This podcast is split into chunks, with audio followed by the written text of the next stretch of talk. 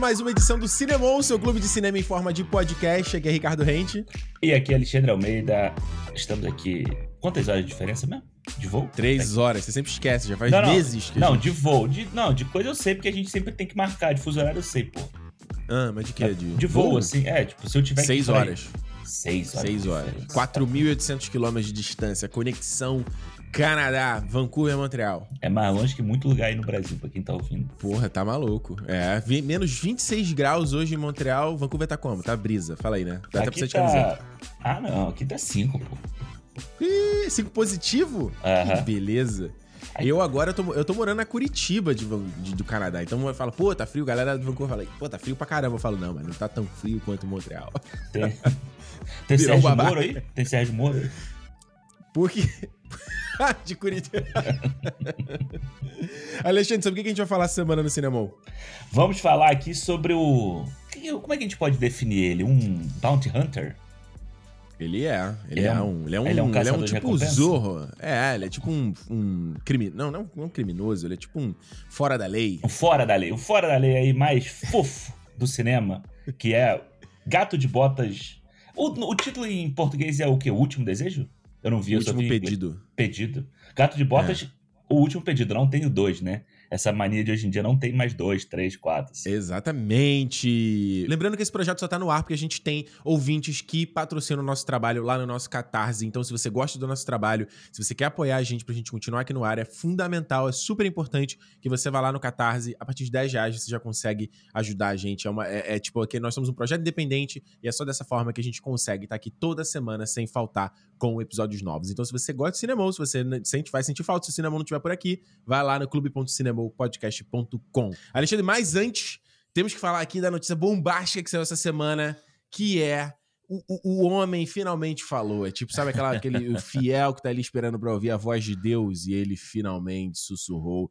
James Gunn finalmente se pronunciou sobre o futuro dessa DC Studios, essa primeira vez que os caras vão tentar replicar o, o, modelo Marvel, mas assim, replicar mesmo, de montar um departamento separado, de Isso. você trazer um criativo que é o James Gunn, de você trazer um executivo que é o Peter Safran, que tá aí produzindo o Aquaman, produziu vários filmes, produtor de vários filmes, uhum. combinado para montar essa, essa é, é, a, a, a DC Studios, combinando cinema com série, com animação, com jogos. Isso.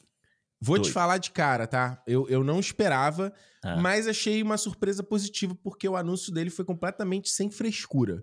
Foi tipo um vídeo editadinho, os jump cuts ali bem óbvios e tal.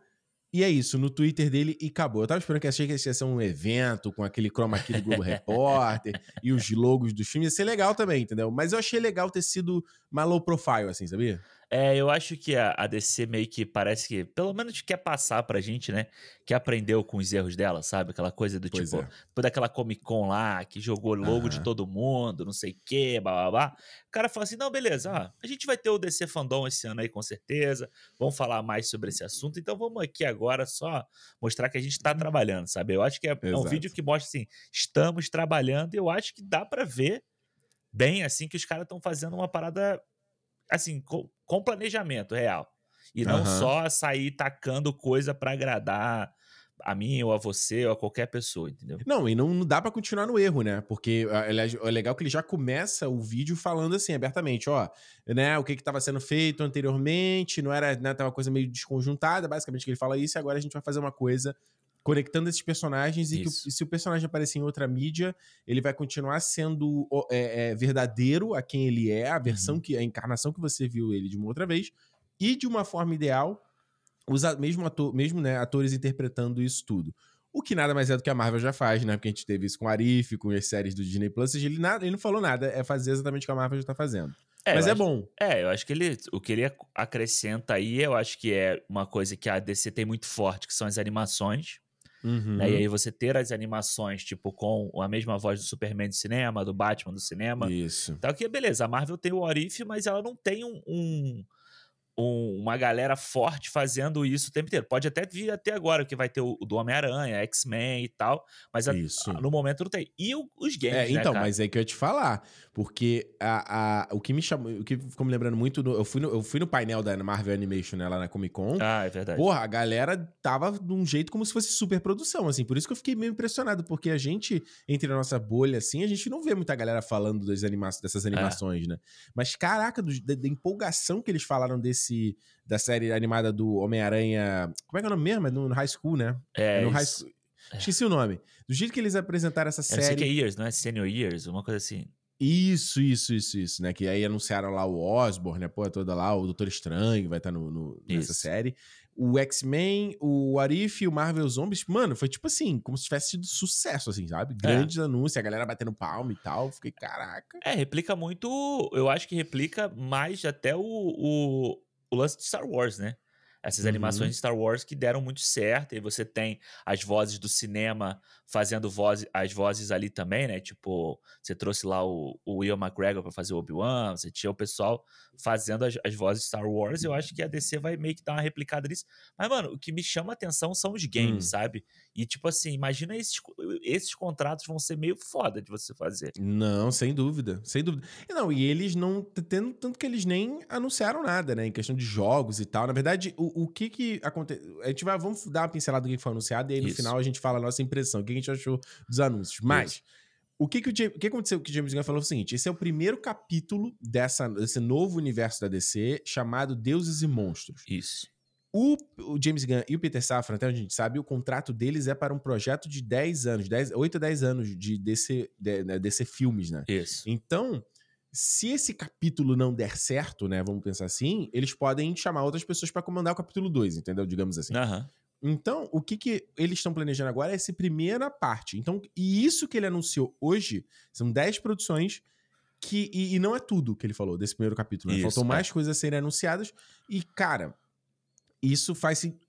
Porque, assim, tem muita. Como a gente fala, já, eu acho que já começa o bagulho falando dos filmes que vão sair esse ano, né? Uhum. E, né? e abraçando e falando, ó vai rolar, o Shazam tá lá no, no universo dele separado, isso. e o filme do Shazam vai dar direto no filme do Flash, né, que ele falou isso. Eu achei isso curioso, né? É, eu achei muito legal ele falar, eh, não ter esse discurso, né, que a gente ficou de bode lá dos Zaslav, né, que é o cara que chegou e cortou um monte de coisa, meio que deu, é, deu, aquela, deu uma, não deu importância para um monte de gente que tava trabalhando. O James Gunn, ele fez aquele, aquela coisa que ele deve ter aprendido do Kevin Feige, né, nos tempos dele, é de chegar e falar assim, ó, esses filmes que vão sair esse ano são o caminho até essa nova fase.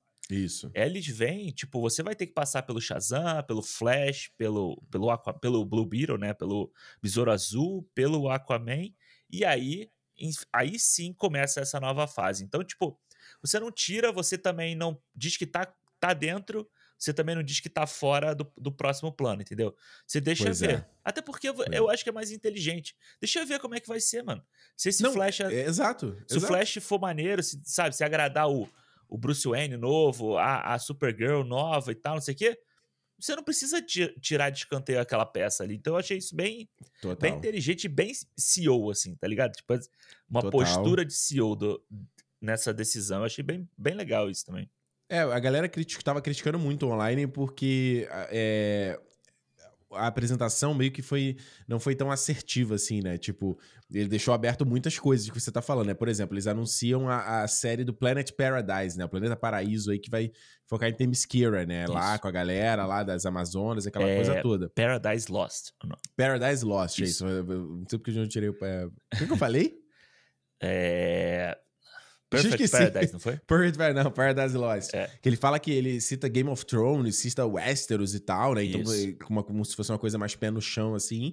Mas ele não situa em que ano se passa aquilo, onde vai rolar, se uhum. aí você fica, tá, então você traz lá a Connie, acho que é Connie Robinson, né? Que faz a mãe da... da... É, Connie Nielsen. Nielsen. Connie Nielsen, né? É. Que ela faz a mãe da Diana. Então você fica, será que ela tem que voltar? Pode ser um momento antes da Diana, mas tem a Hipólita também, a Robin Wright. Isso. Né? Então ele deixa aberto, né? É. E a galera ficou meio bolada com isso, né? Embora ele já fala no começo assim: olha, o Batman do Matt Reeves e o Coringa do Todd Phelps, eles vão ser um selo à parte, que inclusive foi o que a gente falou aqui no cinema, que é o DC Elseworlds, né? Ou seja, isso. os mundos além, né? Os mundos paralelos, né? É, que, Os outros mundos. É, que já existe isso na, nas HQs, né? Você tem uhum. essa, esse selo de se Elseworlds. Então, tipo, se você quer contar uma história que não está naquela aquela timeline que tá sendo vendida, as histórias que eles. Como é que é o nome? É o mensal, né? O semanal, o mensal. Isso. O que tá saindo ali, você tem, sei lá, um Batman qualquer, ele entra com esse selo Elseworld. Então, tipo, é uma, Isso. uma graphic novel, é uma história paralela e tal, que não tem ligação com aquilo ali.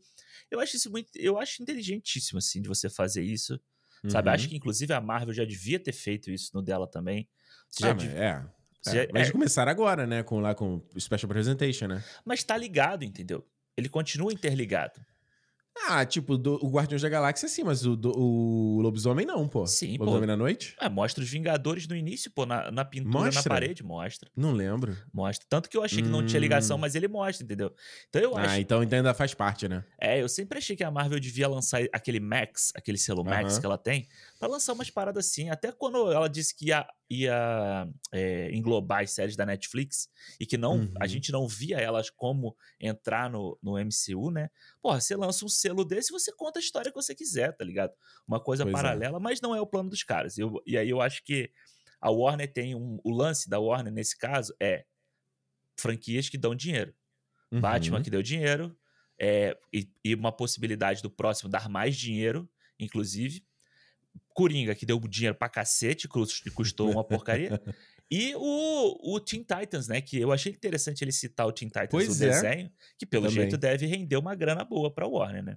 Também, pô. E, eu- e no momento que os caras estão com grana mais curta, tipo, você não pode sair abrindo mão assim como se fosse merda, né? Exato. Produção que tá dando sucesso, né? Enfim, olha, a primeira coisa que eles anunciaram foi esse Creature Commanders, né? Que vai ser uma série animada é, desse grupo de, de- de heróis, anti-heróis, onde eles vão lutar criaturas de terror, zumbis, lobisomens. Ou Isso. seja, parte do tema do que eles estão anunciando nessa, né, né, nessa fase, né?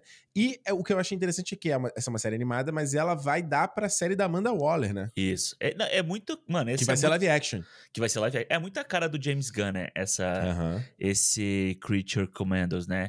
Pô, Tipo, tem um esse- Doninha, cara, do Esquadrão Suicida. esse grupo de, de. Fui falar alguma coisa, entrou a, a Siri aqui no meu computador. Foi É. mal, fala aí. Não, não, é que. Eu tô falando, tem um, tem um Doninha do Esquadrão Suicida, pô. Pois é, mas. É, não, e tem uma parada, tipo, tem o Frankenstein, mano. Tem o Frankenstein, tem uma. E tem a uma- noiva dele. É, tem a mulher que parece o Abe Sapien lá do, do Hellboy, sabe? Com aquele. Com aquele aquário assim. E é, assim, mano, parece um esquadrão suicida. Eu já vi que as HQs, eu acho, esse grupo tinha a história passada na Segunda Guerra, então não vai, não sei se ela é uma coisa do passado que a Amanda Uhum. Waller vai pegar. E aí a gente já pode ligar com lá com, sei lá, com Shazam.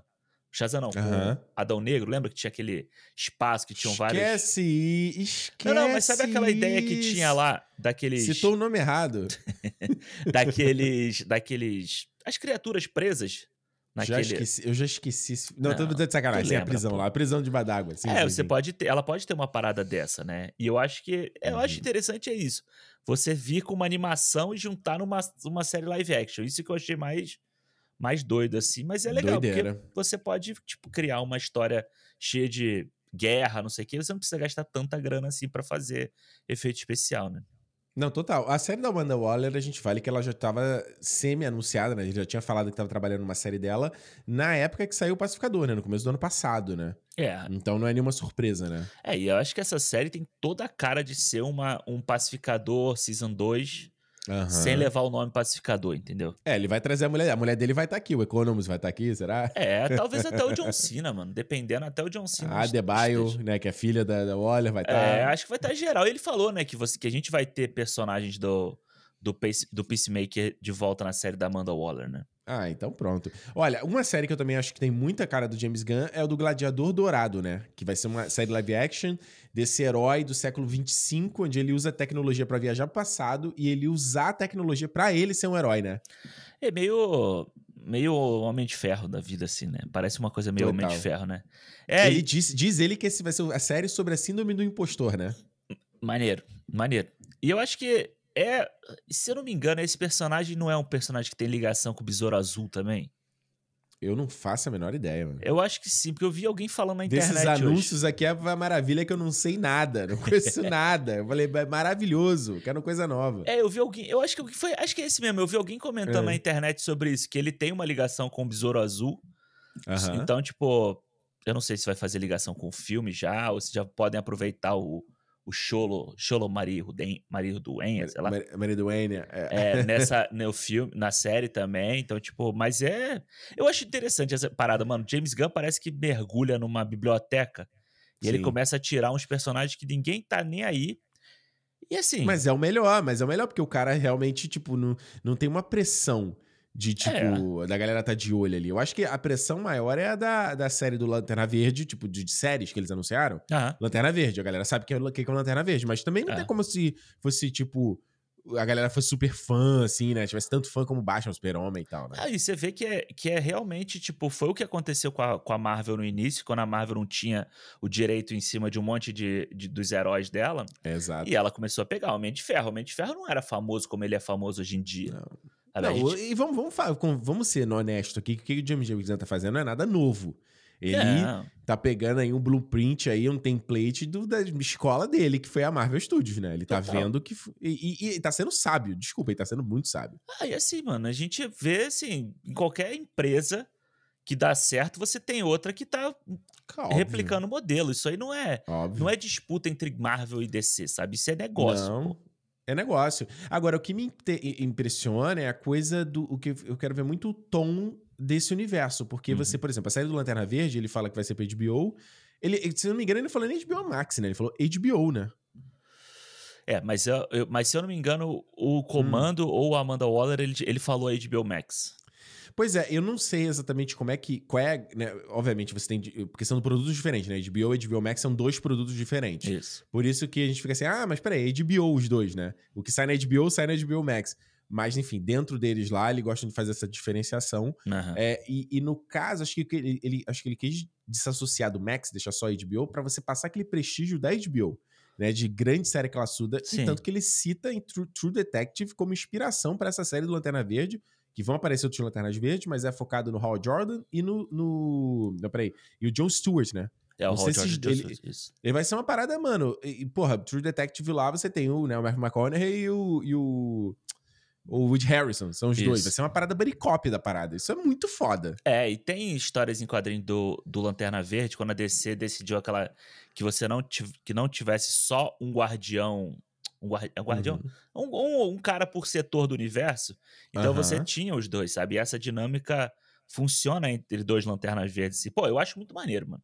Você tem uhum. uma aventura desse tipo e eles investigando, né? E o James Gunn fala que eles vão estar tá investigando um negócio que é o mistério que vai levar para o grande arco dessa história toda. Já é o, né, onde a gente vai começar muito a foda. ver a fundo o que, que pode ser a grande ameaça aqui. Pô, é foda. Você bota dois caras pra detetive ali, você apresenta o Lanterna Verde, que eu acho que é um muito personagem foda. que todo mundo tá querendo ver há muito tempo, né? Tanto que a gente uhum. teve anúncio de Green Lantern Corps, depois a Nossa, série. Era pra, ter, era pra ter saído em 2022, não? Se eu não tô enganado, né? Antes, não? 2021 ou 2022, era é, alguma coisa assim. É. É, e aí a série, que também, tipo, falaram da série, falaram, falaram e não, não rolou nada. E agora uhum. deve ser uma série completamente nova do que eles estavam planejando antes, né? A minha curiosidade é como eles vão fazer para adaptar o Lanterna Verde nesse vibe True Detective. Não no sentido de violento, a gente não sabe justamente com violento, sério, adulto, mas True Detective é uma série super adulta, uhum. super violenta. Então, assim, como é que. Como é que é, é, é será que realmente é nessa vibe que o, o James Gunn tá falando? Mas. E aí, mais uma vez, ah, é, com conhecimento de quadrinho, meu conhecimento de Lanterna Verde é o filme do, do Ryan Reynolds. É aquilo ali e os jogos, assim, sabe? Aham. Porra, eu acho a Lanterna Verde, eu tenho muita curiosidade de conhecer mais, porque tudo que eu vi eu acho fantástico. Porém, o Lanterna Verde com aquela coisa de criar a parada com o anel é meio ridículo. É meio coisa de criança aquilo ali, né? Ele cria um, uhum. porra, um, um carro de Fórmula 1 lá no primeiro, né? No jogo ele cria martelo, parede. É muito coisa de cartoon esse negócio. É. Como é que você faz uma série adulta assim, com esses poderes, né? Como é que você pega esses poderes e usa de uma forma mais estilosa, né? sabe? É. Exatamente. É, eu acho que é porque é foda, né? A referência do filme do, do Ryan Reynolds é muito ruim, assim, né? Ele. É, a forma como ele usa os poderes é muito boba, assim, sabe? Tipo. Uhum.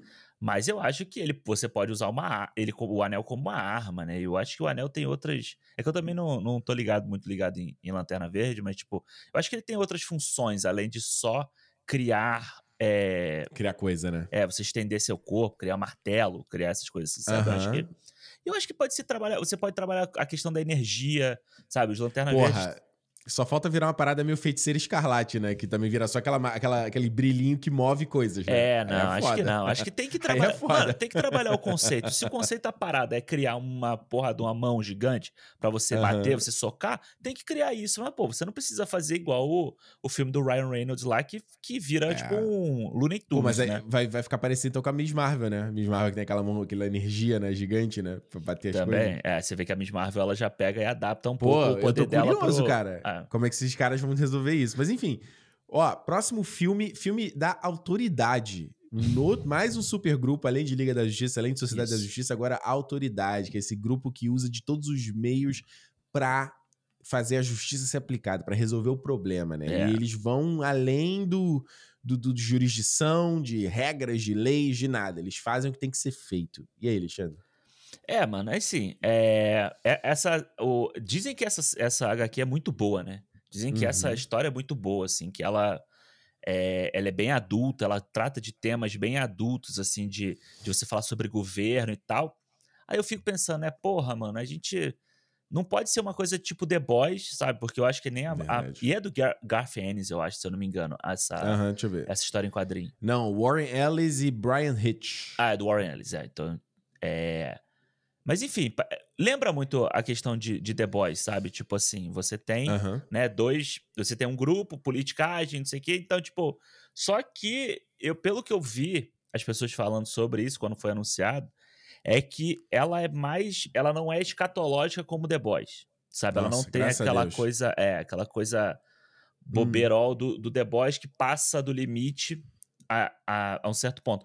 E ela pode virar uma equipe contra a Liga da Justiça no final das contas, né? Porque vários personagens aqui re- meio que replicam o que são os outros, né? Você tem é, o. Eu não lembro o nome, mas o cara que é a mesma coisa do Superman. Você tem um cara que. Ah, é. Eu tava. Eu, aham.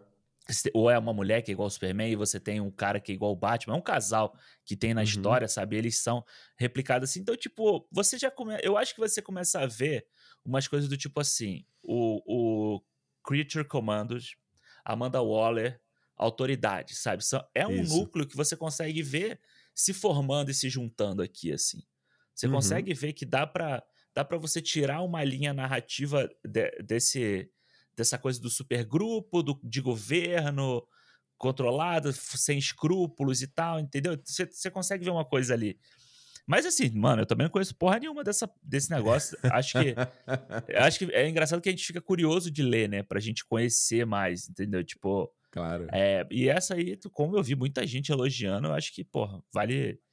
Eu, eu tô dentro também da história, ainda mais se for um tom bem adulto, assim, espero que seja. Né? É, vamos ver. Olha, outro filme que. Esse foi surpresa pra mim, né? Filme da Supergirl Mulher do Amanhã, né? Vai focar na Cara Zor-El, que ela viveu numa. Ela sobreviveu né, à destruição lá de Krypton, né? Então, Uhum. ela vai ser uma outra perspectiva desse personagem, porque o Super-Homem é um cara que veio pra Terra, ele foi criado por humanos, então ele é um humano, certo? Né? No- na essência dele. Agora, diz o James Gunn que vai ser um filme de ficção científica, né? Gosto. Gostei dessa. Porra! É uma ideia foda. Gostei e eu achei muito maneira ele falando que, é uma, que ela é uma personagem totalmente diferente do Super-Homem, né? Você tem o Super-Homem, é um Uhum. cara que foi criado por uma família boa, que foi criado numa casa boa e tal, sabe? Tipo, com conceitos de, de pessoas boas criando ele. A, a Supergirl, não.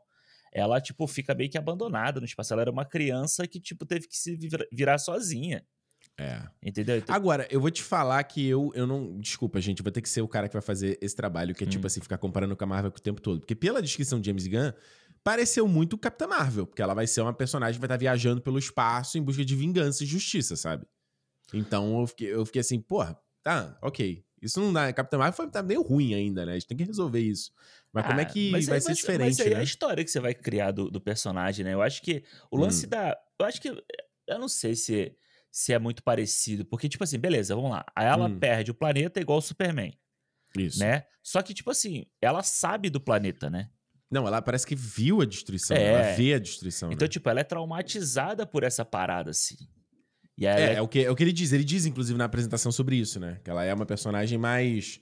Ela é afetada por essa experiência, né? É, então eu acho que, pô, imagina você ver bem ou mal, a gente pode comparar com o, o Superman do Henry Cavill, entendeu? Que é um Superman, tipo, quebrado, Uhum. assim. Sabe aquela coisa de você ter poderes de Deus, né? Uma coisa que ele tem, e você, mas você ser um personagem quebrado, traumatizado por um monte de coisa. E eu Uhum. acho que você ter essa essa dualidade, né, entre o- a gente vai ver o Superman e vai ver ela, então você pode ver essa- essas duas forças, dois personagens que têm a mesma força, só que criados de forma diferente. Isso é muito foda, né? Isso é maneiro pra caramba. É. Olha, outra coisa interessante foi o filme do Monstro do Pântano, né? Porque teve há pouco tempo uma série dele, né? Produzida pelo James Wan, inclusive. Olha aí. E aí agora os caras anunciaram o filme do Monstro do Pântano. O James Gunn, inclusive, foi, eh, foi um trecho do. Foi a última coisa que ele anuncia no, no vídeo. E ele fala: não, parece que a história dele é um pouco à parte, mas não, ela vai se conectar com esse grande. O, a história grande que a gente tá construindo, né? Porque a história dele é de terror, né? Uma coisa mais sombria, Isso. uma outra parada, né? É, e o James Gunn, ele falou, eu não sei se foi pra Variety, pra algum lugar, que o filme é uma história de terror. Uhum. O filme vai ser de terror, né? E a gente. Uhum. E a HQ do, a, do Alan Moore lá, né? Que foi tipo. Muita gente diz que ela, ela mudou muita coisa no, no conceito de história em quadrinho e tal. A DC nem usava Isso. aquele. Como é que é o nome daquele. Aquele selo, sabe? Aquele selo Sim, sim, pa- sim. passado, aprovado, assim? Pra Sim, vender aquele ela. que tinha as estrelinhas, né? É, pra vender ela. Ela era vendida sem isso, entendeu? Porque ela tratava de assuntos mais adultos e tal. Mano, eu acho foda, acho o personagem maneiro, visualmente maneiro. Tem o, o, o Constantine na história, sabe? Então, Porra. tipo. Não... Isso, isso me pegou. Cadê? Vai ser o Keanu Reeves. Keanu Reeves tá aí doido querendo o novo Constantine. Eles falaram que ia rolar um novo Constantine, mas não deve ser, né? Mas se ele entrar, ele vai ser um Elseworld da vida aí. Ele não vai ser esse. Vai ser um, vai ser tudo novo, mano. Eu acho que vai ser tudo novo. E eu, Pô, olha. e aí vai ser, vai ser um terceiro Constantine, porque a gente tem o Keanu Reeves, a gente tem a do a, a Joana Constantine, do Sandman, Ah, é. e agora a gente tem mais um, né? Ah, não, não tem problema, não tem problema. Não tem problema. Faça mais um. Eu, olha, eu eu faço meus votos aqui para. Eu vi gente falando do Guilherme Del Toro para dirigir esse filme, Ah, mas eu faria meus votos pro James Wan, já que o Aquaman dele pode acabar e ele gosta dessa parada, ele ficar com o Monstro do Pântano, que seria. Seria Foda. perfeito se ele É. produziu a outra série, porra, né? É, mas tem muita gente votando aí pelo Guilherme Del Toro, né? Que o Guilherme Del Toro Uhum. outro dia anunciou que tinha comprado uma revista em quadrinho do Monstro do Pântano. Será? E ele tinha aquele projeto, né, da Liga da Justiça Sombria lá dele, né? Tinha, pode ser, né? Pô, um cara, o cara oscarizado aí. Provavelmente vai ganhar o Oscar de novo esse ano. É. Porra, não pode dar mole, né? E aí seria uma- um nomezão grande pra você trazer pra essa nova fase, né? É, falando em nomezão grande, a gente chega então aos maiores lançamentos hoje, né? Os maiores anúncios, na verdade. Isso. Primeiro, os bravos e destemidos aí, um novo filme do Batman, que não vai ser o do Robert Pattinson. O Robert Pattinson vai ser lá o do Elseworlds. Que teve a data anunciada também hoje, né? Isso, vai ser outubro de 2025, né? Isso. Você vê que eles já chegaram mais perto do final do ano pra ser lembrado na época de premiação, né? Boa, malandros e tal. Mas Porra. é curioso, é curioso porque ano que vem você só tem o Coringa pra sair, né? 2024, né? Você só tem o Coringa. É. Ah, mano, deve sair uma. Essa série do, do Comandos, da Amanda Waller, deve tudo sair ano que vem. Não, mas e filme? A gente tá falando de filme, pô. Ah, mas filme aí, mano, não tem tempo de. Ó, pode, pode adiar o Blue Beetle. É o único que pode adiar. é, podia, é, podia adiar mesmo. Podia adiar. Um- Agora, esse do Batman, eu achei uma baita ideia foda. Porque essa é uma maneira perfeita de você diferenciar todos os outros Batman que a gente já viu Isso. em live action, entendeu? Porque a gente. O, o, o- se você parar pensar, isso é uma doideira, porque eu tava recentemente. Eu não tava vendo o filme, eu tava vendo um vídeo onde os caras comentavam o filme, que era o Batman e Robin. E eu fiquei assim. Se você pra pensar, essa foi a última vez que teve um cheirinho de Batman, da família Batman, Família Batman. no live action. Foi o, o Batman e Robin de 97, mano. É mesmo. Então, esse filme aqui vai ser o Batman com o filho dele, o Damian Wayne, né? Que é Isso. o outro, é o terceiro Robin, né? E é o que é o filho dele lá, que é um psicopata, né? Que foi criado pela Liga dos Sombras lá, do Ra's al Ghul. É. Acho que ele é filho da Talia, né? É, Da filho, Talia- do, filho do Bruce Wayne com a Talia, e aí ele não sabia, ele, o criança é criada lá na Liga das Sombras, ó, e aí ela devolve a criança pro pai e fala aí, ó, toma, cuida dessa porra aí, dessa... Mano, desse só isso é uma dinâmica, vai ser completamente diferente. Por mesmo que a gente tenha visto Batman e Robin não só no filme, mas também na série do Adam West, você. É, pô, não- ele nunca foi o filho do Batman, né? Então, essa Isso. nova dinâmica. E você ainda deixa janela aberta pra. Se você quiser botar um asa noturna, você Uhum. consegue fazer. Se você quiser botar um capuz vermelho, você consegue fazer. Se você quiser botar um Coringa associado, né, com Jason Todd, você consegue fazer. fantástica a decisão. Não, é. E fora que você ainda pode fazer, como é o arco da, das histórias em quadrinhos, né, do Grant Morrison, que o, que o James Gunn é, falou que vai ser baseado, né? Uhum. Em que uhum. você tem o que o, o, o, Bruce Wayne supostamente morre, né, na história, e o Batman é o Dick Grayson. Olha aí. Né, o Dick Grayson, ele, ele toma o manto do Batman, não toma não, né, recebe o manto do Batman, e tem o Robin, que é o Damian Wayne. Então uhum. você tem o Wayne passando a ser o Robin e o Robin passando a ser o Batman. Você podia fazer uma parada, mano, inclusive com o Michael Keaton. Se não, eles forem é... aproveitar o Michael Keaton, você bota ele velho, com o Asa Noturna e o, e o, e o Robin, entendeu? Você pode ter uma, várias dinâmicas ali inter, interessantes na parada. Isso ia ser muito foda, porque eu não, eu não conheço a HQ e tal, é, é, não sei a idade do Batman, mas todas as artes é o Batman como, né, o Batman como Batman, jovem, né, não velho, Isso, né? É. Mas a gente vai lembrar que eles cancelaram o projeto do filme do Batman Beyond, né, que teria o Michael Keaton como o Batman mais velho e tal. Eles cancelaram esse projeto, então você fala assim, por que, que eles cancelaram esse projeto? Será que, será que eles só é. realmente reempacotaram numa coisa nova? O Batman do Michael Keaton está no filme do Flash, é, o, o, James Gunn falou, foi enfático de como ele, ele adora o filme do Flash, acho que o filme do Flash tá muito bom. É. Todo mundo que já viu tem falado que o filme é excelente. Eles estão falando que tá, né, ele deram uma coletiva de imprensa também, ele falando que, tá, que o Ezra Miller tá lá em, em tratamento, né, e uhum. tal, e eles estão esperando isso para ver o que, que eles vão decidir. E saiu agora, né? A imagem dos Funcos e tal. Mano, é muito maneiro. Tem vários flashes diferentes. Tem o Dark Sim. Flash, tem o Barry Allen, tem o Flash. Tem, tem, várias versões diferentes. É, tem o Flash com a roupa do Batman, né? Com a orelhinha cortada e tal. Muito foda. Então, assim, é, eu sou, já falei aqui que se eu, eu tô doido pra ver o, o, um Batman Beyond, um é. Batman mais velho, Michael Keaton de volta, eu tô é, dentro. Ele tinha filmado as cenas pro Batgirl, que foi, foi né? Foi limado o filme. E aí, você vê, a gente consegue ver, né, que o Batgirl, por que, que o Batgirl foi tirado de vez, assim, do, dos planos da parada, né? é. né? Porque o plano dos caras agora é outro. E eu acho interessante. Porque o Peter vi... Safra, você viu o que o Peter Safra falou? Não. Ele falou que o filme do Batgirl era inlançável. Ah, eu vi, eu vi, eu vi. Eu vi. Que ele fala que a, os Aslav lá, eles tiveram uma coragem de realmente cancelar o projeto, que poderia danificar bastante a marca DC, como se já não tivesse danificado o suficiente, é. né? Mas de que o filme era in, in, não dava para lançar. O que quer dizer isso? Ah, porque o filme era horroroso? Ah, porque o filme ainda tinha muito tempo de pós-produção? Ninguém sabe. Ou que o filme ficasse perdido dentro do plano que eles têm agora, né? Uhum. Ele, ele, era inlançável porque ele não fazia sentido você gastar é. lançando ele agora, sendo Mas é que... é foda, eles deixam aberto, né? Ele fala um negócio que é passivo total de interpretação, né? É, mas uma parada que eu achei foda desse anúncio do Batman, e pra gente encerrar o Batman aqui, é que muita gente tava falando, porra, mas você vai ter dois Batman, né? Você vai ter o, o Robert Pattinson e esse. Você consegue fazer uma diferenciação muito grande. E se eles forem uhum. pro lado em que o Batman é mais velho e não atua. O Bruce Wayne, né? Ele é mais velho aqui, ele não atua como Batman. Você tem o Dick Grayson realmente fazendo Batman. Você diferencia completamente, então. Não é Total. nem. Você já. Você não. Fa... Um é o Bruce Wayne na história lá do Robert Pattinson, com uhum. uma idade e tal, com uma outra estética. E aqui Isso. você tem ele, o Bruce Wayne velho, que não atua como Batman. E o Batman uhum. pode ser outro cara, entendeu? Então, tipo, Sim. você joga realmente as coisas em dois polos diferentes para você não ter, porra, essa punheta, desculpa o termo, mas essa punheta do tipo assim, o cara tá anunciando dois filmes do Batman para você, mano, e aí o cara já tá, ai, mas não sei o que. Porra! É impossível, né? É, como é que você agrada alguém assim, entendeu, mano? Não tem, nada vai agradar. Nada vai agradar. Nada. Não, e a galera reclamando, cadê anúncio de Liga da Justiça? Cadê não sei o que? Fala, mano, isso não dá pra você não entende o que, que tá acontecendo, né? Não, você tipo... quer errar de novo. Não, eu acho que é só você olhar com a cabeça do fã e não olhar dessas coisas como um projeto maior, porque só fã, um fã não sabe o que não sabe o que é, que é bom ou não, uhum. eles são bons de ignorar o fã, não tem que ouvir mesmo e fazer o que é o certo. Segundo, fã não dá dinheiro, cara. Quem dá dinheiro é o público geral, geral mano. É. Então eles têm que apelar para um público maior. Agora, esse filme do Bravos Destemidos, a galera ficou, ah, vai ficar muito confuso.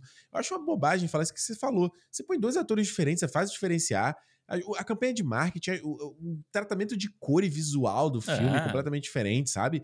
Tipo, será que o nome do filme vai se chamar Batman? Ou será vai ser Bravos? Eu acho o nome Bravos e Destemidos meio, meio bosta, então... Não, tem que ser... Não, tem que ser um subtítulo. Isso aí tem que ser o subtítulo do filme. É, tem que ser uma outra coisa. É. Você já dá uma diferenciada, mano.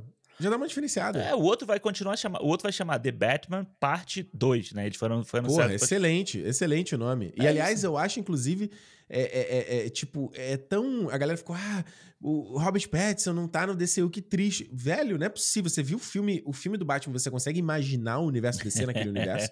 Pelo amor de Deus, cara. Apare o, o, o Superman aparecendo naquela Gotham lá do nada, assim, né? Mano, o, o bagulho completamente pé no chão, cara. O cara é. luta com os, com os caras tomando injeção de adrenalina, sabe? Aí esse cara vai estar com a Mulher Maravilha no jato invisível.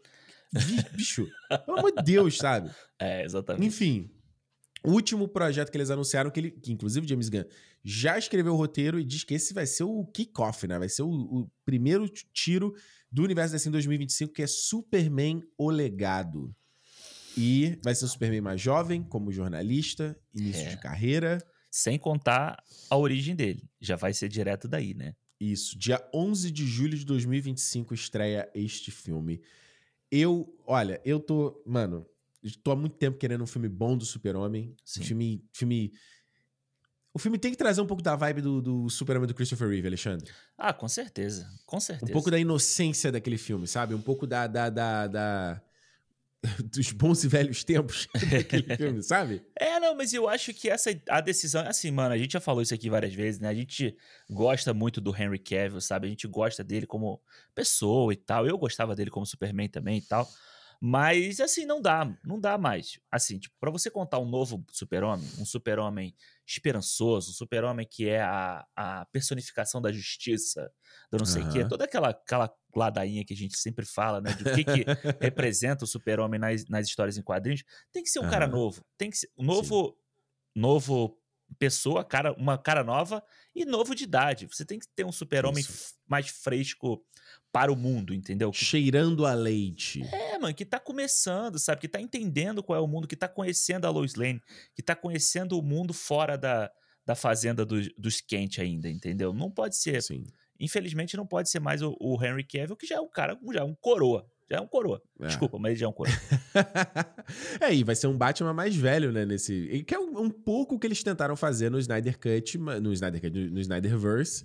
Mas não. É, vai ser, provavelmente parece que vai ser uma disparidade de idade maior, né? Tipo, ali nos 20 e poucos e esse Batman mais velho mesmo, né? É, eu acho que não tinha uma, uma, um desenho antigo que era assim. Hum. Não sei se era um desenho, não, eu não me lembro agora. Mas é, você tem o, o, o super o super-homem, vamos dizer assim, um super-homem adulto, 30 anos, uh -huh. e, um, e um Batman 60 anos, entendeu? Uh -huh. E aí você. Não é o Batman, é o Bruce Wayne, né? E você tem o, o Batman em outra forma. Ou você tem ainda o Batman tipo lá do, do Cavaleiro das Trevas, que é um, um coroa parrudo brigando ainda e tal. Sim. Pode ser, eu acho que é bom, cara. Eu acho que é bom ser diferente. Porque assim, Sim. a gente vê o Batman e o Super-Homem, a gente acabou de ver o Henry Cavill com o Ben Affleck, sabe? A gente já tem, já teve isso, a gente já teve desenho da Liga da Justiça, que já tá na cabeça das pessoas, a mesma, ainda tá na cabeça das pessoas da mesma forma. Você tem que fazer uma, uma dinâmica diferente com os dois. Total. E como a gente falou aqui no Cinemol, eles vão começar o universo DC pelo Super-Homem. Vai começar pelo né, Super-Homem e o Batman. Vão ser os dois bastiões, os dois pilares. E como a gente falou aqui, cara, eles têm que acertar com o Super-Homem e o, o que eles definirem pro Super-Homem, o que eles acertarem pro Super-Homem vai pautar o resto do universo. Exato. Né? Porque antes disso você, beleza, vai ter série, animação, mas ainda é, é, uma, é um. É um, porra, não é um filme, entendeu? Não é um longa-metragem. Então não. ainda não é. Você, você ainda pode mudar ali o rumo das coisas, né?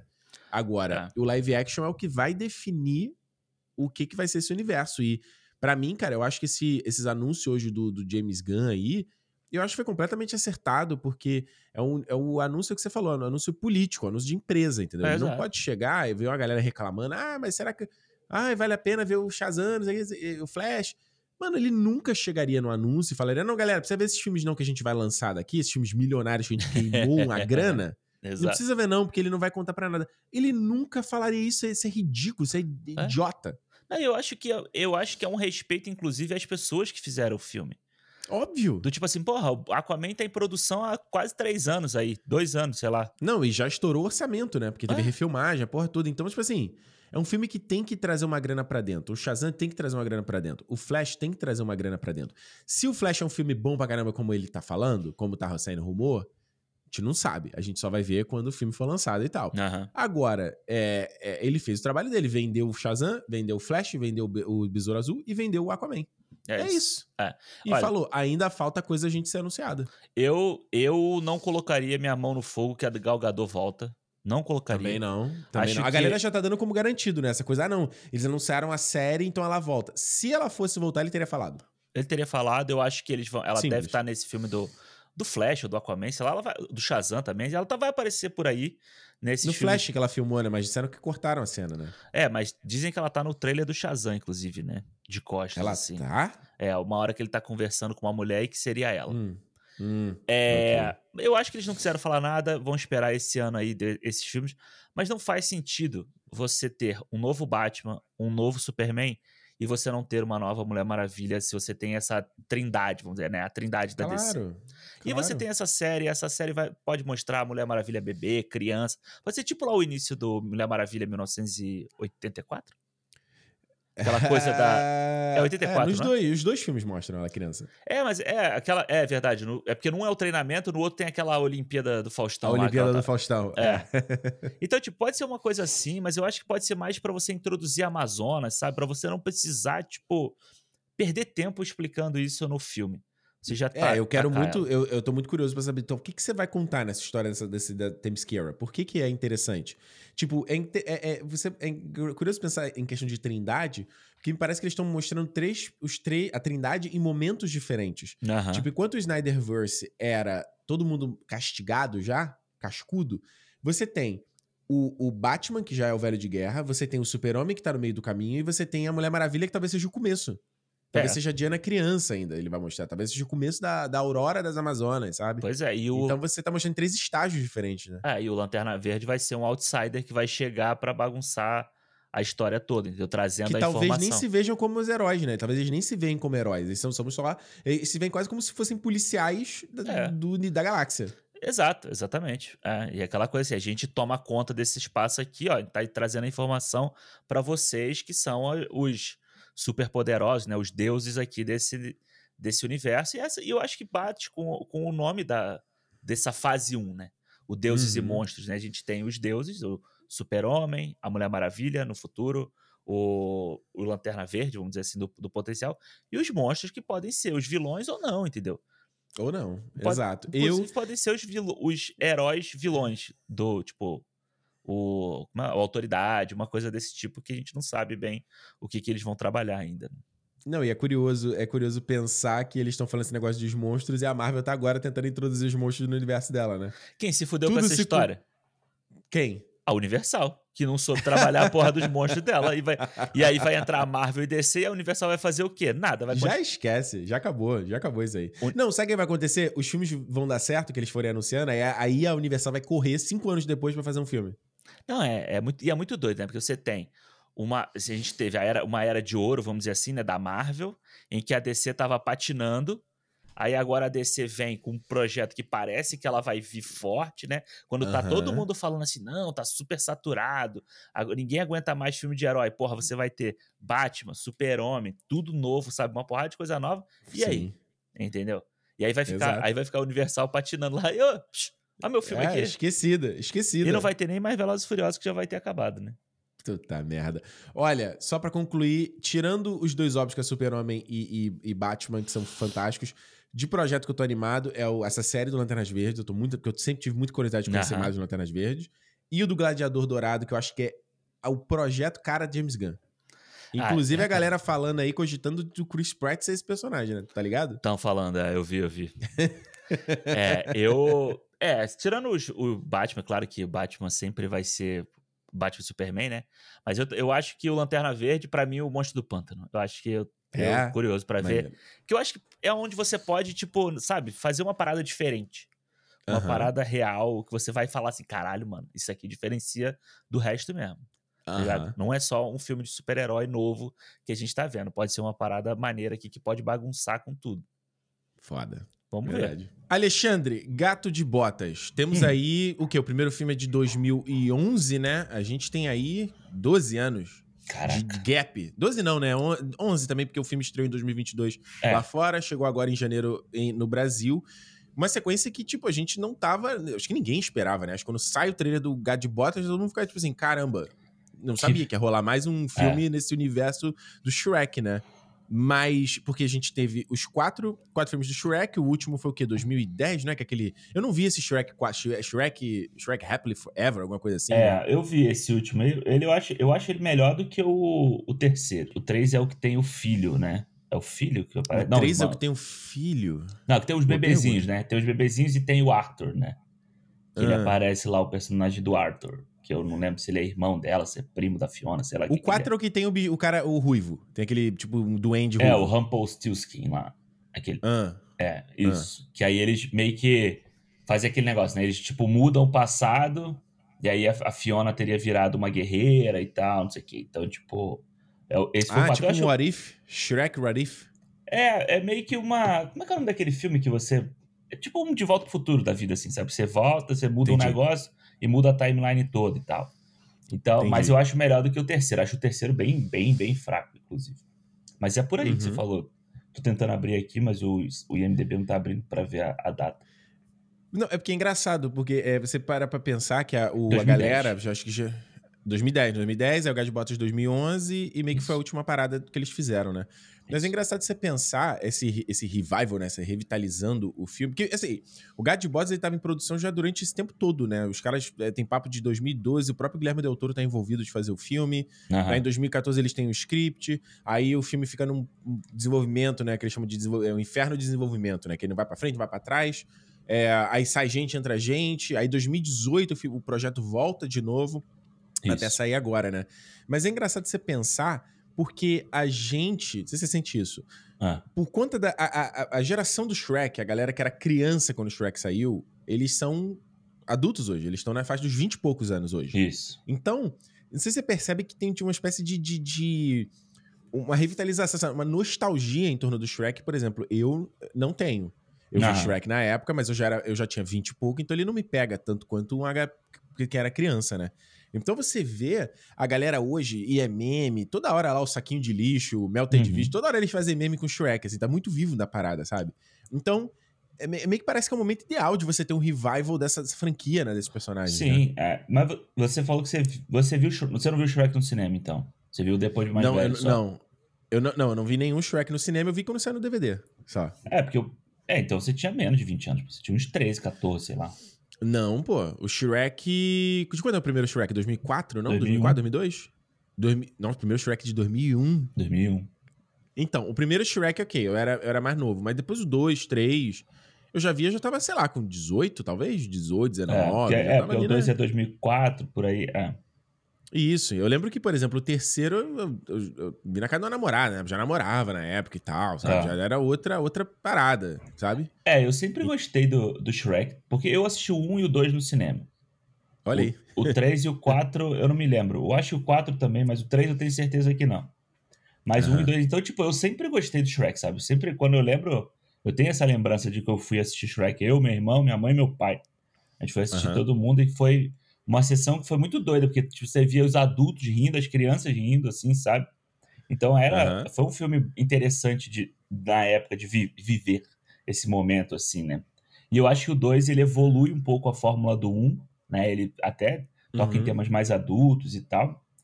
Mas o 2 é... não seria melhor que o primeiro, não? Você não acha que o 2 é melhor que o primeiro, não? Então, quando eu assisti o 2 pela primeira vez, eu não achei. Hum.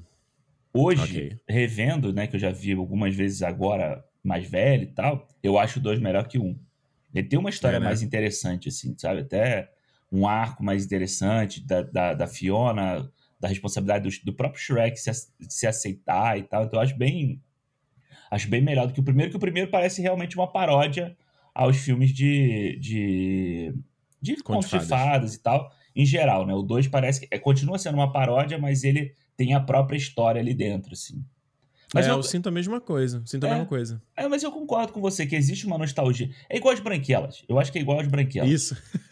Sabe? Tipo, existe, existe uma nostalgia nesse, tipo, nesses filmes dessa época e assim, que eles, por causa deles terem virado meme, eu acho que por causa da, de alguns personagens, algumas pessoas que trabalhavam no, nesses filmes, sabe? Tipo, que as pessoas ainda são afeiçoadas a elas, sabe? Tipo, que nem no, no caso das branquelas, o Terry Crews, sabe? Ninguém fala do, do, do Marlon e do, do outro Waynes lá.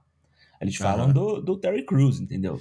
Mais ou menos porque. Bom, é no Brasil, né? Mas o, o Terry, Terry Crews o tempo todo. Ou melhor, o, o Marlon, né? O Marlon Wayans, ele fala direto sobre reboot de As Branquelas. Qualquer entrevista que ele dá. Não, não, Mas é sim. é porque o filme, o filme ele bombou mais no Brasil do que fora, né, cara? Ele não é. foi um sucesso gigante fora, né? É, sim, não, mas eu digo até da, do público, entendeu? Eu acho que o público reconhece mais o Terry Crews, o Latrell, do que as branquelas, o, o, o personagem da, das branquelas. O Marco, claro. Até porque depois ele teve o, né, o Everybody Hate Chris também, né? Todo mundo, Sim, todo mundo é, Chris é, que ele foi é, é, fazer e tal, né? Então é, ficou marcado, ficou icônico, né? É, então eu acho que o Shrek acaba entrando por isso, assim. Eu acho que, sei lá, acho que é pelo humor, pelo deboche, sabe, dele. Você vira esse uhum. monte de meme e as pessoas continuam amando. Eu ainda acho o Shrek muito bom, mano. Eu acho que ele uhum. se desgastou muito, assim, sabe, com o tempo, com, né, com esses dois filmes que foram ruins e tal, não sei o quê.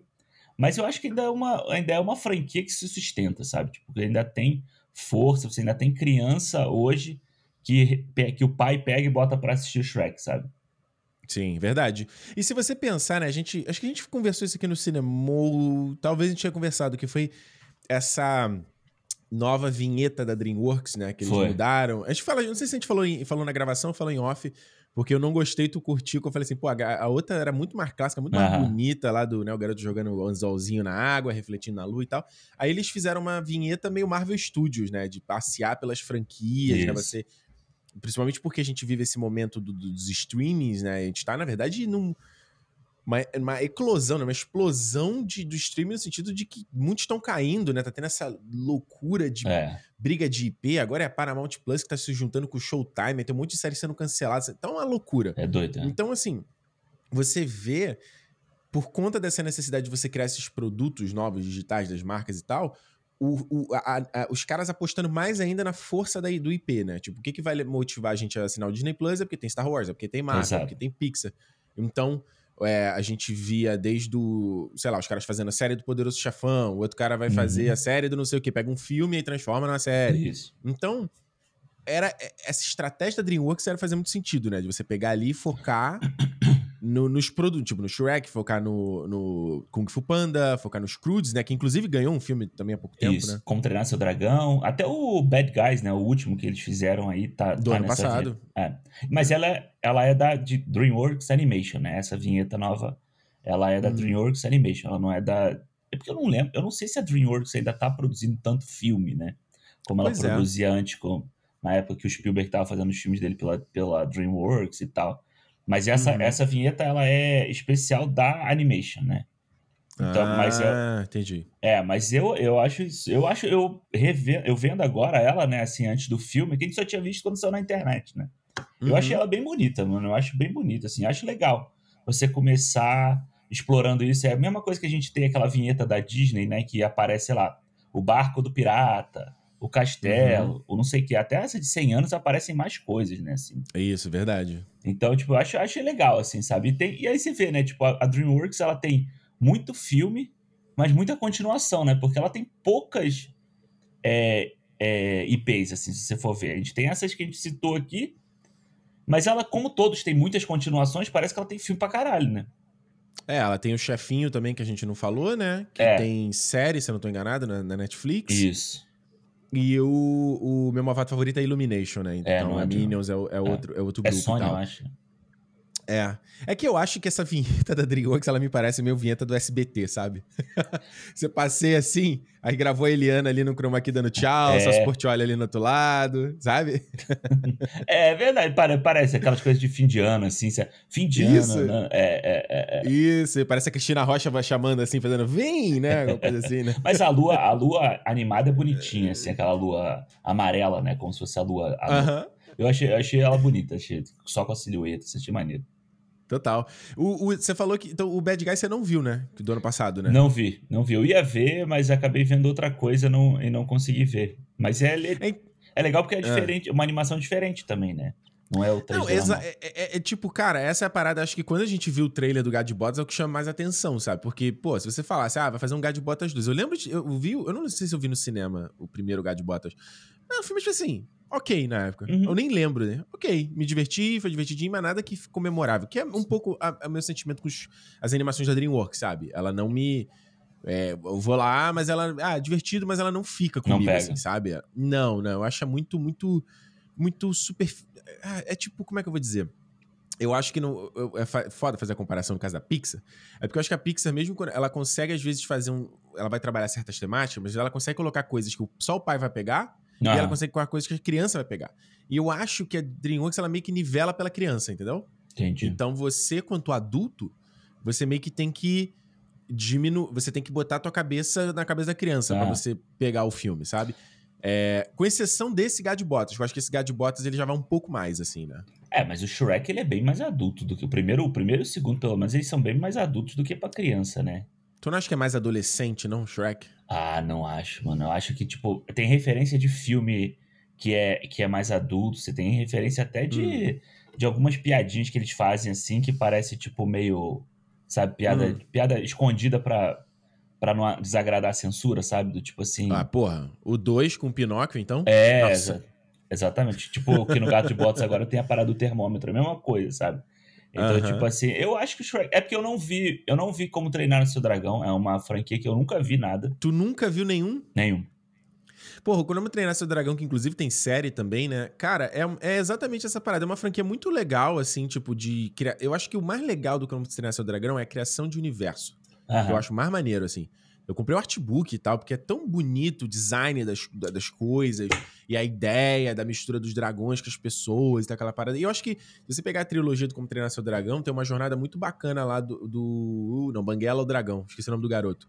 Porque ele é pequenininho, aí ele é, ele é um jovem adulto no, no segundo e ele já é um adulto completo no terceiro, sabe? Legal. Mas se você pegar quanto. Tipo, história, narrativa dele mesmo, eu digo assim, porque você, como adulto, se você já viu um pouquinho de filme, você consegue pegar os- recortes de todos os lugares, entendeu? Que eles Ah, fizeram. sim. É, mas é o mesmo que acontece com Kung Fu Panda, por exemplo. Exatamente. Exato. É, inclusive, Kung Fu Panda, aqui no nosso grupo do Telegram do- dos fãs sócios, tem muito fã de, de Kung Fu Panda. É bom a gente não ficar Aham. falando muito mal do Kung Fu Panda aqui, não, que o povo lá ah, ama. Tem Ah, gente é? que diz que é a melhor animação do mundo e tal. eu nunca vi o terceiro do Kung Fu Panda. O primeiro eu gosto bastante, mas o terceiro eu nunca vi. Agora, agora eu não me lembro se eu vi o terceiro ou o segundo. Eu vi. Do... Acho que eu só vi o um e o dois também, se eu não me engano. Aham. É. O 2, eu lembro que tinha uma sequência. Eu não vou lembrar agora o que acontecia, mas eu lembro que tinha uma sequência linda no final. eu acho que o vilão do 2 é uma, é uma garça, um cisne, alguma coisa É, assim. A animação isso. dele era fantástica. Eu lembro que no, eu não lembro o que, que acontece, mas eu lembro que tinha tipo, um Tai Chi Chuan assim, no final, que era lindo, lindo, lindo, lindo. Ah, o primeiro tem aquela cena, né, da, como se fosse a, como a câmera descendo pela prisão, assim, que ele vai passeando pela prisão, que o bicho tá lá no- na nas profundidades. E é muito maneiro, assim. Ele tem, ele tem uma, uma linguagem, uma estética legal. Eu acho essa estética Uhum. de você fazer os bichos que eles Hum. são parecidos com o real, né? Mas eles, eles têm traços de cartoon, ele tem, ele tem traços diferentes. Tipo, a tartaruga que tem a cabeça maior, o pescoço mais fino, aí abre pro casco. Uhum. O, o panda que, que você vê, tipo, ele tem um formato meio, sei lá, ele parece um. Uma- um bal, assim, sabe? Uma, um, um corpo muito largo, a pata muito grande. Uma Então, eu- coxinha. é, parece uma coxinha, exato. Eu acho legal essa, você desenhar dessa forma e não ser tipo uma parada fotorrealística, que nem aquele do zoológico que tinha da Disney, lembra desse do zoológico? Do zoológico da Disney? Filme do zoológico da É, Disney? como é que é o nome? É... Que filme é esse ali? Da Disney eu sei que tem aquele dinossauro do começo dos anos 2000, que, é, que hoje em dia tá datou bonito. é, eu vi esse no cinema também. Como é que é o nome desse? Eles fizeram tipo como se fosse fotorrealista os bichos, sabe? Vou pegar aqui, vou já, já... Cara, chama Selvagem, é o filme, chama Selvagem. É um, é um ah, eu uma... tô ligado, tô ligado, um tô ligado, tô koala, ligado. um leão e tal. Então, tipo, ele é Tô mais ligado. fotorrealista, assim, sabe? Pra, pra parecer. Eu acho pior. Eu prefiro o cartoon e eu acho que aqui o gato de botas me ganha por causa disso também. Qual é o nome daquele aquele que tinha Os Sem Florestas? Sabe? Sem Florestas. eu não lembro que estúdio que era. Dreamworks, aquilo? Os Aquele, eu lembro que na Florestas. época, na época que eu vi, eu achei engraçado aquele, aquela É animação. ele, é, ele é dublado pelo Bruce Willis, tem umas paradas assim, né? Pois é, é. Não, e é assim, é- é- isso não. É o que eu ia falar aqui, porque a gente, a gente tá É nessa DreamWorks onda também, de. os Sem Florestas. O Sem Floresta também, né? É. A gente tá num- numa, numa época de, de transição e. re- não, não revisionismo, mas tipo de repensar o que você faz com a animação, né? A evolução das coisas. Porque todo mundo foi naquela tendência de você ir pro fotorrealista. Aham. Todos eles, inclusive a Dreamworks, né? E a- a- acho que chegou num ponto de tipo que, de, de estagnação, sabe? Da Uhum. animação. no sentido de como você se diferencia um do outro, né? A Pixar, ela travou em um momento ali de ter aquele, aquele visual Pixar em todas as animações, por mais Sim. que ele modifique aqui e ali, ela tinha aquela mesma mesma estética, né? É, Parecida, mesma cara. Né? Todo mundo tem, parece ter a mesma cara. Tanto que é, é, virou um meme, né? Essas paradas. Você pegar o filme cara da Pixar, aí você vê o personagem tem a mesma coisa. Nariz largo, a, a cara esguia ou mais larguinha, assim. É. O que faz sentido se você pensar, sendo a Pixar uma empresa da Disney, porque a Disney tem o, o, o, né, o, o design dela, né? De que, pô, é. você desenha, vou desenhar uma princesa Disney, vou desenhar um personagem Disney, né? uhum. né? Ele segue. Mesmo hoje em dia, ele sendo. Você fazendo tendo Moana, um Frozen, eles seguem essa mesma regra, né? É, é verdade. Você tem, você tem características próprias, próprias dos, dos personagens dele, né? E você vê que o, o Shrek que a gente estava citando, ele até sacaneia isso também, né? Quando ele pega as princesas uhum. e todas as princesas parecem a mesma, só se dif diferenciando pela cor do cabelo e a cor do vestido, né? Ele faz isso assim, bota quando bota todas uhum. juntas. Mas se você pegar, para comparar, né, o Shrek, então, com essas princesas e o Detona Ralph 2, que aparece as princesas todas também. A diferença, também. né? É, exato, exato. Porque o, o Detona Ralph era uma coisa bem cartoon mesmo, né? É, e aí ele faz. E ele, mas aí, como ele é Disney, ele já pega alguma, algumas propriedades que a própria Disney tem, né? Então já é, já é mais é. perto do que tava no desenho. É bem, eu gosto dessa, dessa parte do Detona Ralph, é do 2, né? É. Isso, é do 2, é, exato. É, é. Não, e é, e é, engraçado, porque a gente sempre tem que voltar naquela parte de falar do negócio do Aranha Verso, né? Da influência do Aranha Verso. E, uhum. inclusive, o, tem um cara que é o Bob. Como é que é o nome dele? A gente tá com o nome dele aqui. É o Bob Persichetti, que, foi, que era o cara que trabalhava lá na Sony Animation, uhum. tava envolvido no, no, no Homem-Aranha e que teve envolvido na produção desse Gato de Botas também. Então a gente começou a ver, né? O, o primeiro Homem-Aranha no Aranha Verso foi lá de 2018. E acho que meio que abriu os olhos da galera de que você pode fazer uma coisa diferente, né? Isso. É. Então, é, a gente citou aqui os caras, os, os, bad guys, acho que é os caras malvados, alguma coisa assim. Ele segue essa coisa, essa coisa de você não ir pro fotorrealismo, de você brincar com a taxa de quadros do filme, de você brincar com. Você não vai usar texturas que simulam algo real, né? Você vai fazer uma coisa realmente estilizada. E eu acho, para mim, o Gato de Botas é a parada que eu achei mais linda nesse filme. Eu acho que esse filme tem uns frames assim que eu fiquei, cara, babando. Eu, é. eu tirei, né? Fiquei, salvei uns prints que eu tô usando de papel de parede no meu computador. Fico, sabe, botando, botando pra ele trocar a cada hora, assim, um, novo, um novo frame do filme. É, tem um, aqui, tem um que ele tá subindo o morro, tem a lua no fundo, assim, que é bonito pra caralho, assim, né? Logo no início. Logo depois Porra, que ele é encontra o lobo, assim. Ah, não, é absurdo. E eu, eu sinto ela muito, essa, a, a, o estilo. Eu gosto muito, eu acho que a, dos caras, os caras malvados lá, os bad guys, eu acho que é a parada mais legal do filme, é que a história realmente é meio qualquer coisa. Acho que a animação é o que segura. É. Mas o Gato de Botas ainda é melhor ainda do que uhum. o dos Bad Guys. E eu sinto uma influência muito grande do Arcane também, cara. Muito, porque ele não só no Gato de Botas ele brinca com essa coisa da taxa de quadros, né, menor do que a gente está acostumado a ver. Então uhum. você vê aqueles quase os frames, né, as batidas ali na animação do, do Gato de Botas. Ele não é igual o, o Spider-Verse que ele mistura diferentes taxas de quadros, diferentes estilos, né? Ele é uma coisa só. Mas o Gato de Botas, ele, ele, ele brinca com é, pinceladas, né? Uhum. Ele, ele simula coisa que é tipo você pegar um, um pincel ali molhado com uma tinta bem grossa e psh, dá aquela.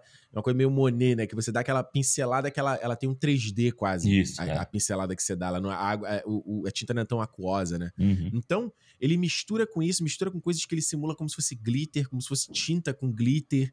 E, e cara, nisso ele tem uma, uma, uma, direção de arte que é uma, parada, cara, que eu achei, pô, achei inacreditável no filme, assim, cara. É inacreditável. É, é, eu também. Eu acho que eu tava, eu botei para ver, né, o filme pra gente.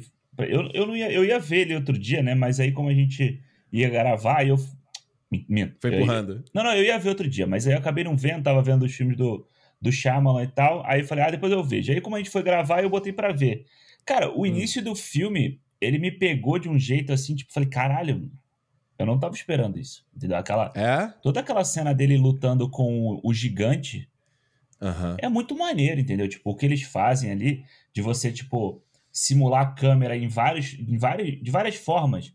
Tipo, como se a uhum. câmera tivesse colada no sino que o gigante tá rodando, assim, e você Sim. vê ela indo atrás, pô, você vê, tipo. A gente pode tipo, tipo POV, né? Eles fazem as coisas tipo POV, assim, né? Do é, ponto de vista da. É muito foda. É, né? você pode mal comparar com o Aquaman, Sabe a cena do uhum. Aquaman correndo em cima do, te, do telhado lá na, na Itália? E a câmera uhum, e tá a câmera atrás vai, dele. vai seguindo, né? É, isso. Eles fazem isso aqui no, com o Gato de Botas. O Gato de Botas correndo por cima do telhado e a câmera atrás dele até ele pular e chegar lá, ou então, tipo, ele pega e faz uma coisa estilo quadrinho, estilo anime, né? Que é o.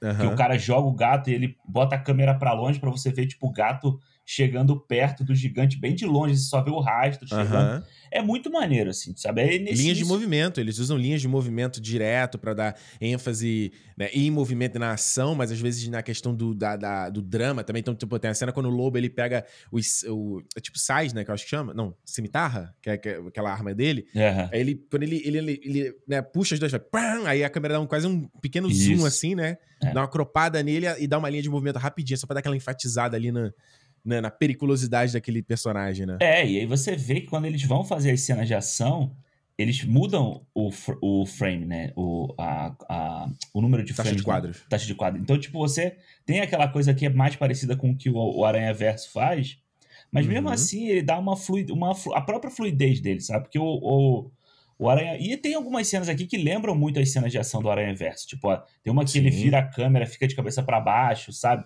E você vê ele caindo e tal. Então, tipo, eu acho que tem essa influência, eu acho que talvez tenha. Tem aquele distorção, sabe? Aquela distorção no Aranha Verso. Ele faz muito uma coisa quando, às vezes, para você enfatizar o movimento, ele faz uma distorção ótica de tipo, por exemplo, o lobo ele vai partir para cima do, do Gadbot, uh -huh. a cabeça dele fica imensa sim, em relação sim, ao sim. corpo, assim, sabe? Ele, ele, dá uma distorcida no, no, no, shape mesmo da criatura, né? Igual o Adão Negro lá saindo. Igual o Adão Negro, exatamente. Adão Negro Meteoro. Mini crack. É. é. É, eu achei foda. E eu acho muito doido, né? Porque se a gente pensar assim, o tempo que o Gato de Botas tem em produção e o tempo que o, o que o Aranha Verso saiu, porra, o Gato de Botas uhum. já estava em produção nessa época, né? Então, tipo assim. Sim. E o Arcane também já estava em produção, sabe? Então, tipo assim. Total. Eu acho que o que existe hoje é, primeiro, uma saturação da, da animação 3D. Eu acho que uhum. isso aí é, é. A gente já vem percebendo isso, sabe? Animações que, como você falou, não, não trazem nada novo.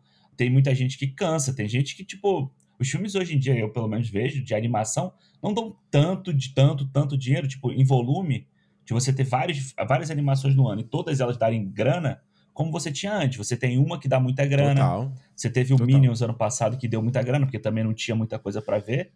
Então, não, você... o Minions é uma, o Minions é uma loucura. É uma franquia que, pô, o meu malvado favorito, três filmes, Minions, dois filmes, é, é. porra, Illumination tá, tá brincando. É, né? Illumination vai usar o Minions aí para sempre. É bom que ela vai entrar com o Mario agora para ver se ela consegue, né, tipo, fazer outros filmes. Mas eu acho que o que vem muito dessa animação é, é um pouco dessa saturação e um pouco de experimentação.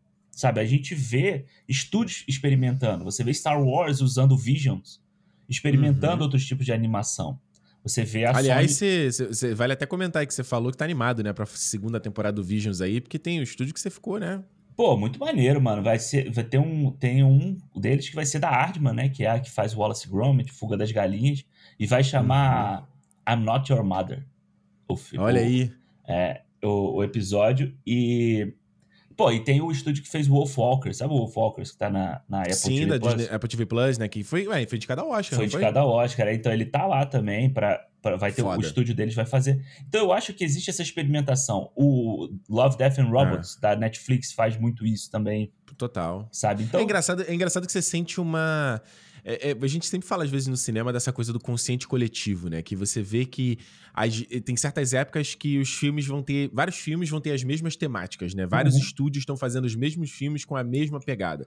E isso vai de anos e décadas. Antes da gente estar tá aqui falando de filme, antes da gente estar. Tá, quando a gente era pequeno, isso já acontecia, né? A gente, dos filmes catástrofe lá dos anos 90, a gente passa. Porra, eu sempre, sempre cito aqui em 2017, quando a gente estava tendo uma uma onda de filmes do, do, é, do, protagonista virar contra seus amigos, né? A gente teve Velozes e Furiosos, a gente teve Transformers, a gente teve Guerra Civil, a gente teve Batman. Tipo, são filmes que são gente diferente fazendo, a gente não sabe se eles se conversaram ou não, se trocaram uhum. uma ideia ou não, mas todos seguem uma mesma tendência, né? Então isso que você tá falando é meio isso, assim, tipo, parece que todo mundo meio que tava sentindo um cansaço do, da, da mesmice, né? Porque eu confesso, aí você pode falar de clubismo e tal, mas eu não dou bola tanto para as animações da DreamWorks. Porque toda hora que eu vi um novo anúncio, ele visualmente, eu vi o pôster, ele me, me. O que, que, tem diferente aqui, sabe? Eles é. lançaram há pouco tempo aquele Abominável, não foi um Abominável, uma coisa assim? Que é um tipo um homem, um homem é da que, neve com a menininha. É, que também que é feito aí pela, por essa mesma empresa do, do Wallace Gromit, que é o. Que é o que tem não. o Hugh Jackman, não é? Ah, não, não, Não, minto, não, minto, não. minto, minto, minto, minto. Eu não, é. Abominável é. da, é da DreamWorks. Esse da. Esse da. Esse tá falando é o primeiro. É o Homem Perdido, o primeiro. É Eu- isso. Eu, eu comecei a ver esse filme. É- Esse é stop motion mesmo. Esse que você tá falando, é, o que mais legal desse do Abominável era o pôster que Hum. tinha no cinema. Que ele era peludo. Era um pôster peludo. maneiro. Era maneiro. Maneiro. Era maneiro. Maneiro, maneiro, maneiro. E olha, a gente tem que falar também que outra franquia que, que Hum. é relativamente grande da DreamWorks é a franquia Trolls, né? Que eles lançaram, inclusive, o segundo. É, 2020, não foi? Durante a pandemia. Lá, aquele É. World Tour e tal, né? Foi o primeiro, primeiro filme, entre aspas, grande assim, né? Que daria dinheiro no cinema, que os caras decidiram fazer esse esquema que eles estavam fazendo de lançar ou direto, ou junto, ou direto para pro VOD, né? E foi um, o que já Isso. começou a dar treta com as redes de cinema, foi o Trolls, né? Olha aí. Foi o Trolls, mas eu, bem- eu lembro que ele tinha dado um dinheirinho na época. é, é. É engraçado que você vê, pensando justamente nessa coisa de franquia que a gente tava falando, a gente vem a DreamWorks então, porque eles encerram a franquia Como Treinar Seu Dragão, a, a franquia Shrek realmente estava lá na, na hibernação, aí você tem o Chefinho, que teve, tiveram dois filmes, ou um filme, agora não tô são lembrado, mas tem, filmes. São dois filmes. E aí você tem o, a, tipo, a Illumination com os Minions, com o, o, o- e uma nova favorita, é aquele Sing também, né? Que também saiu dois. Foi em Isso. 2021 ou 2020? O primeiro, eu acho o primeiro legalzinho do Sing, acho, acho de boinha. É. O Sing 2 acho que deu dinheiro pra caramba, não foi? Eu lembro de ter visto um negócio desse, que É, ele tinha dado não- dinheiro pra caramba. É, mas esse eu não vi, o Sing 2. É, eu acho interessante justamente então de você, porque esse filme do Gato de Botas, antes de a gente chegar e falar da história dele em si, você vê que ele, pra mim, ele é claro de tentar revitalizar esses personagens pra gente, entendeu? Porque ele, o Shrek aparece, o, o burro aparece, o Pinóquio aparece, e ele, ele meio que, pelo menos o final dele, deixa muito potencial pra um, pra um próximo filme, seja um crossover desses personagens, sabe? Trazer o Shrek de novo, mas não num filme do Shrek, né? Ou até É. mesmo fazer um Shrek 5 mesmo, né? É, eu acho que o final é claro que a continuação seria eles com o Shrek, né? Porque eles estão indo lá pra Isso. tão tão tão tão distante, tão tão longe, não tão distante, né? Isso. Que é, é que eles estão indo pra lá, então tipo, mano, é clara a referência e você já mostra o Shrek no filme, que nem você falou, os outros personagens, o Biscoito, o Pinóquio e tal. Pô, então, tipo, eu acho até, não sei se você concorda comigo, eu achei Ah. que o, o take que eles usam do Shrek e do burro, eles fizeram uma referência ali ao Hakuna Matata, não? Não achou, não? Sim, Eles mas o- andando- é, no filme tem, né? Do- no próprio Shrek tem essa referência, né? Tem também? Pô, eu não lembro. Tem É. tanto tempo que eu vi Shrek, eu E- não lembrava. Tem outro, né? Tem a cena que, se eu não me engano, a cena que ele tá montado no burro cavalo.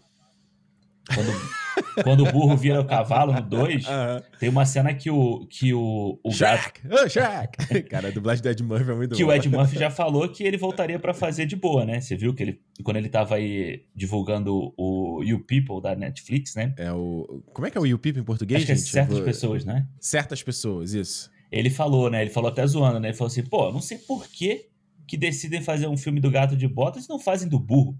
Muito O burro seria muito melhor.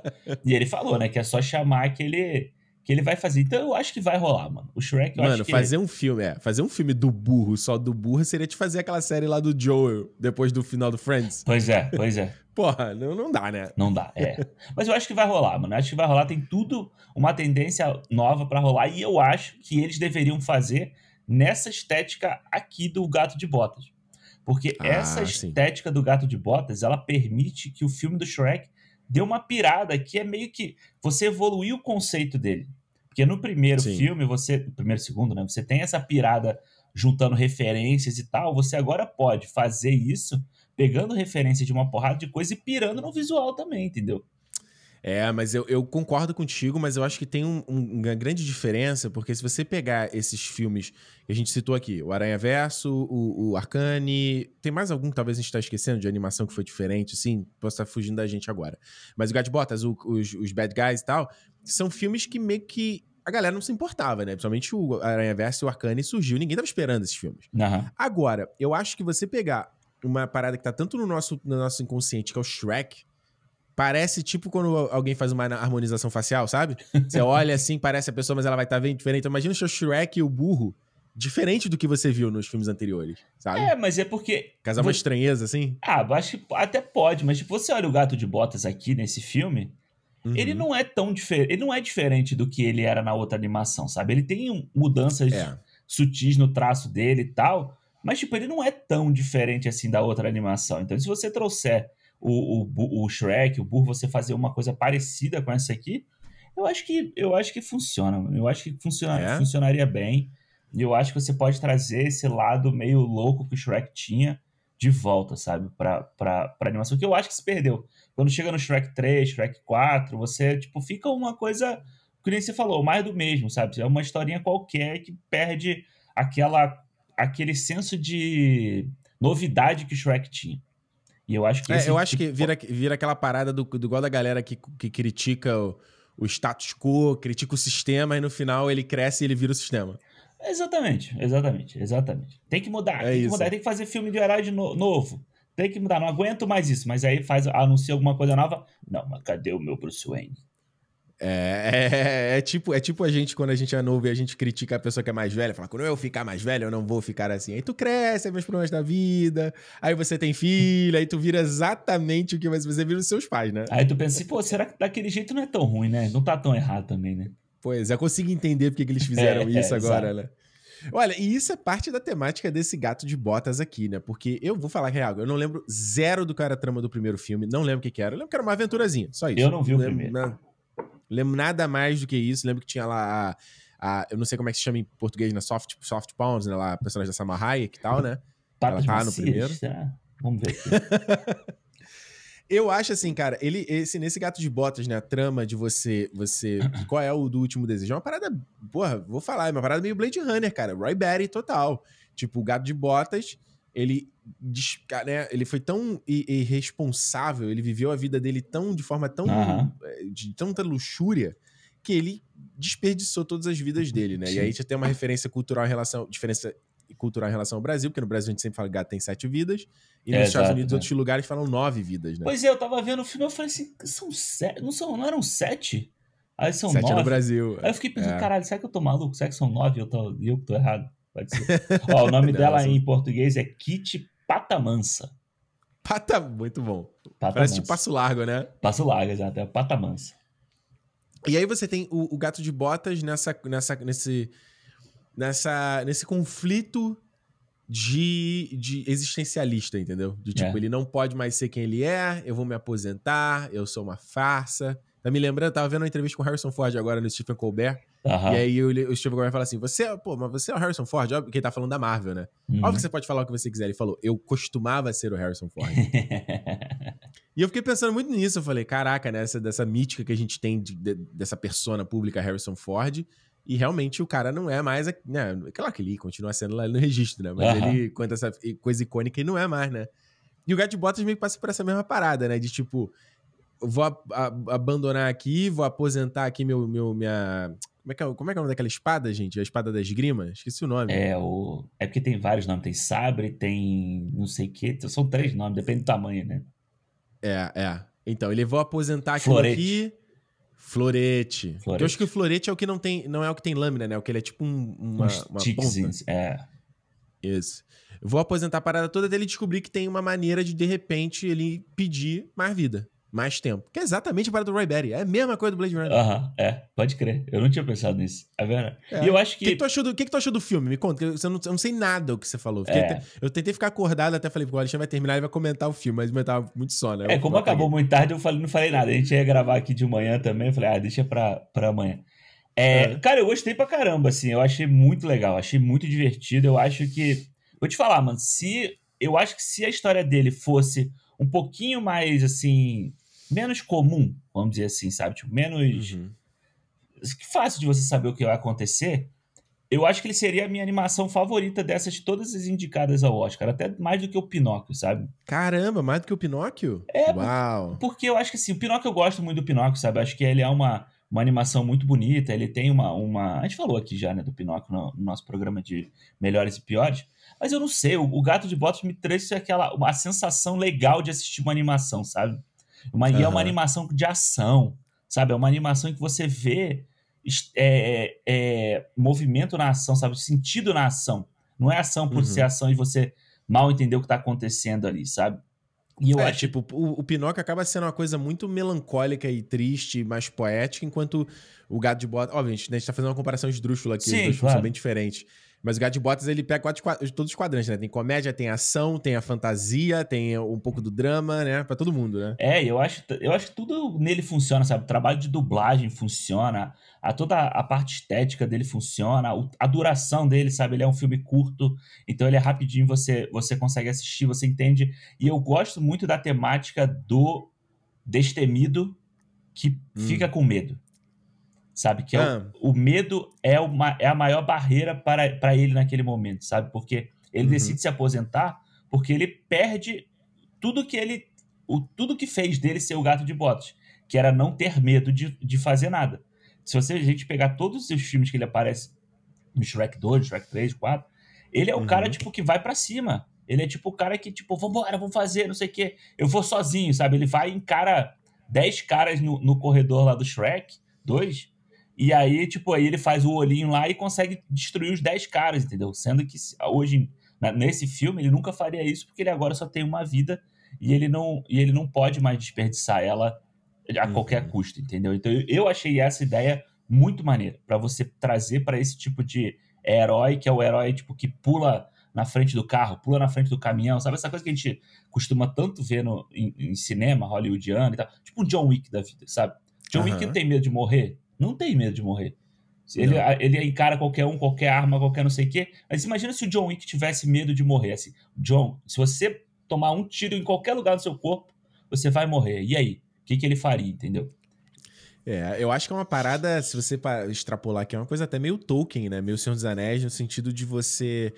É, quando ele fala sobre a coragem dos hobbits, né? Nos livros, de tipo. É muito. A gente fala assim, a ah, coragem é isso aí, é o cara que simplesmente se joga ali e vai embora, ele não tem medo de nada e não sei o que. Isso, será que isso é realmente coragem? Será que isso não é só simplesmente insanidade quando a partir do momento que você você não se tem não só autopreservação, né, de você se preservar, a sua proteção, a sua vida, o que seja, mas de, quando você não tem que não tem que proteger as pessoas à sua volta. Sabe aquela uhum. discussão clássica de do herói versus o vilão. Eu lembro de falar muito isso na época do. Não a gente, né? Mas tipo, no geral, assim, do Homem de Aço, do, do, lá do Zack Snyder. Porque o, o, o Homem de Aço lá, o Super-Homem naquele filme, ele não tem zero cuidado com a galera de Metrópolis, né? E isso, geralmente, o herói tem que se preocupar com as consequências e com. Ele não pode usar os poderes dele livremente. Ah. Tipo, igual o Goku no Dragon Ball. não pode usar os poderes dele livremente, porque, tipo, ele, ele sozinho poderia matar as pessoas em volta. Uhum. E, e é o que torna dele... o, o Cavaleiro das Trevas do Nolan, tipo, bom Brilhante. que ele é, né? Exato. É. Exato, porque você. Você. Essa é a maior fraqueza. e a maior força do herói. Uhum. Porque você ter um protegido em defesa, você ter alguém que proteger alguém para você lutar, é, é igual o Avatar em relação à família. Se você parar uhum. pra pensar a família do Jake Sully.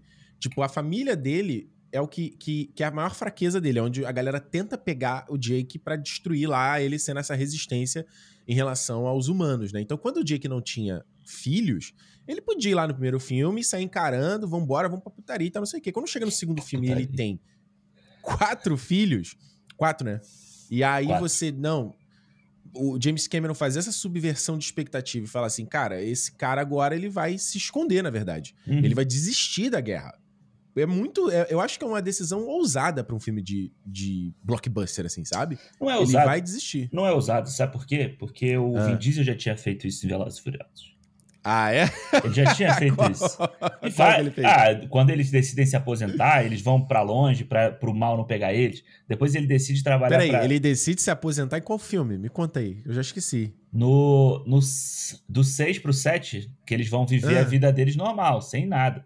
O Brian tá dirigindo a, a, a van, minivan, levando o filho pro colégio e tal, não sei o quê. Mas eu acho que não se aplica não, porque e você aí... fazer isso entre um filme e outro é mole. Não, calma. você fazer dentro do próprio filme. Calma. Aí ele depois ele decide se juntar com a Charlize Theron no 8 para que nada aconteça à família dele, inclusive para proteger o filho dele que ele nem sabia que ele tinha. Então ele é mais heróico ainda. Ele se, não, se joga não, não, na tem frente. Nada a ver. Claro que tem. tem nada a ver. Claro que tem, tem nada a ver. Se joga Aí você vai falar que o, o Jason Statham lá no 8, que ele tá lutando no avião com o bebê, é a mesma coisa. Não é a mesma coisa, porra. Não, mas ele está fazendo pelo amigo. Ele não é. O Vin Diesel ele vira as costas para a família dele, decide tipo assim, não quero saber de vocês, para que nada de mal aconteça a vocês. Vou trabalhar para o vilão Pra, que Não, na, nada pra proteger. Claro que é. Que isso, claro que é. Nada Muito melhor Eu que tô- Avatar 2, tá? Muito melhor que Avatar 2, inclusive. Nada a ver, nada a ver. Você tá, empo- você tá embebido na empolgação pro trailer do 10. É isso. Você Cara, tá todo aí- dia tá saindo trailerzinho no, do, os trailer Legacy, né? Eu tô, tô empolgado, mano. Tô empolgado. Eu tô empolgado. Eu tô falando, tipo. Não, eu é sei, eu sei que você de- tá falando, de, tipo, é, de zoando. você falar assim: vou proteger o cara e vou pra porrada com, com o inimigo. É tipo, fala assim: não, mano, eu vou ter que engolir o meu orgulho. É, E que não ir pra das coisas. porrada. É. Isso, o cara vai me achar que eu sou covarde, achar que eu tô fugindo, achar que é isso, que é aquilo. Mas não. A família. É o que, eles falam até no Avatar, né? Essa é a nossa maior força e a nossa maior Uhum. fraqueza, né? Então é exatamente o que eu penso nesse. No caso do. do Homem, Homem de Aço, por exemplo, ele tá enfrentando o Zod, que é, né, são dois deuses, é que a galera sempre fala, ah, Ricardo, você critica a destruição de Metrópolis, são dois deuses. Sim, brother, mas justamente o super-homem tem que se limitar pra não destruir Metrópolis e proteger as pessoas, é que vai ser o desafio narrativo dele. Como é que ele vence esse cara, um cara que não tem limite, mas ele tem limite? É Uhum. o Batman que você falou aí, né? É, que é o que a gente sempre fala aqui, né? A gente vai, deve, bom, enfim, depois a gente volta nesse. A gente vai ter muito tempo para discutir. A gente falou aí no papinho que, sobre os anúncios Ah. da DC, né? Mas eu acho que é o que Mas é a pode constru- falar, pô. Não, Pode eu acho que é a falar. construção do Zack Snyder, né? O Zack Snyder não constrói o, Ah. o, o, o Clark Kent para ele se para ele dar tempo dele se preocupar com a humanidade, né? O lance dele é ele se preocupa com a família dele, com a mãe dele, com a Lois Lane que ele se apaixona e ponto, entendeu? A gente não te- a gente, É. a gente não tem tempo de conhecer Metrópolis, ele não tem tempo de, de se apaixonar pela humanidade, porque ele só toma porrada da humanidade, ele tá lá, no- ele vai tentar trabalhar não sei aonde, não consegue, aí cai no mar, e aí tem que roubar roupa, e fica toda essa coisa meio escondida o tempo inteiro. Então ele não tem essa preocupação, né, com a humanidade que ele deveria ter para proteger todo mundo e não deixar a cidade ser destruída. Então, tipo, o Zack Snyder não Exato. constrói o herói dessa forma no filme dele. Se é certo, se é errado, aí é aquele negócio, né? Depende de como a gente tá vendo a obra, a obra do cara. Eu acho que é consistente como ele constrói. Não que eu acho que seja correto a forma como ele constrói, entendeu? É meio que essa, Sim, essa sim, sim, diferença. claro. E eu acho que o Gato de Botas aqui, mano, é, ele tem essa coisa do, do egoísmo. Né? Ele é um personagem meio egoísta, sendo o próprio Shrek e tal. De, de ser ele, né? Ele é o fodão, ele é o herói, o super-herói, não sei o quê. Ele, é- ele gosta de ser amado, de ser, é, tipo, festejado pelas pessoas. né? Então, quando você tem essa. E aí eu fico pensando, porra, é a mesma. Se a gente parar pra pensar, é a mesma coisa um cara que pega um Fórmula 1 e dirige a 300 km por hora. Sabe? É um Uhum. esporte, beleza, é um esporte. Mas, porra, você pensar, caralho, você- o cara tá protegido. Hoje em dia o cara tá mais protegido dentro do carro, né? Você imagina na época do Ayrton Senna, do, até do, do Rush lá, que a gente vê no filme do Rush, Uhum. sabe? Os caras que se metem no carro mesmo e andam a 200 km por hora e foda-se, entendeu? O Free Solo, Uhum. que a gente vê o Sim. documentário do Free Solo, é o cara, tipo, mano, pelo orgulho dele de conseguir subir aquela montanha, ele não se preocupa com ninguém, nem com a menina que é apaixonada por ele, entendeu? Se ele cair de lá e morrer, foda-se. É. Eu vejo por uma outra ótica isso, né? Assim, a gente não precisa nem talvez se des- des- é, é, fugir tanto do assunto do bosta, mas eu vejo mais essas paradas não tanto quanto egoí um, um egoísmo saudável, entre aspas, nesse- não, sim. nesses exemplos, porque, tipo, eu acho que é um pouco de. Eu vejo esses, esses, esses exemplos de extremismo, de a pessoa se jogar assim, como uma mesma. Uma certa forma de, co- de conexão com o divino, tá ligado? É, é a maneira como eu vejo. Eu acho que a pessoa que vai lá e faz um. se pula de um avião, ela tá tentando. Ela Tom tá Cruise. tentando, acho que. É, eu, eu, eu sinto um pouco que o cara tá tentando meio que extrapolar a limitação física dele, sabe? Aham. De se conectar com algo maior além do físico, sabe? Eu vejo um pouco disso. Sim, Tipo, sim. Por que, que o cara vai. Para pra pensar, isso desde a galera que faz o esporte, mas até. Vamos, é, o primeiro homem lá do Chazel. Uhum. aquele filme ali, cara, quando você para pra pensar, os caras nos anos 60 entraram numa lata e foram pro espaço, cara. É inacreditável, Alexandre. Eu acho que É. o, filme dele ele mostra a violência que é você sair do, do planeta Terra. O quão não natural, o quanto o quão, o quão proibitivo é. Uhum. Não é pra gente sair do nosso planeta. O nosso planeta é o único lugar propício pra gente viver e não é pra gente sair dele, a gente vai lá e sai e vai nessa porra, Ah. sabe? Mas Então é- eu acho que tem, é. um, tem uma coisa dessa, sabe? Nesse sentido. Por isso que eu acho que no caso do Gato de Botas, não- eu não vejo muito. Eu vejo nesse aspecto que você falou da, do ego dele de querer ser reconhecido e que você. É muito fácil você se arriscar quando você não tem nada a perder. Quando você sabe que você Exatamente. nem morrer, você vai morrer. Exatamente. Porra, aí é é- mole, né? Você vê que essa, isso fica claro na cena do da alergia. Que ele Uhum. fala assim: ah, isso aqui tem, tem. Pô, tá comendo camarão, né? Ele pergunta: aqui tem frutos do mar?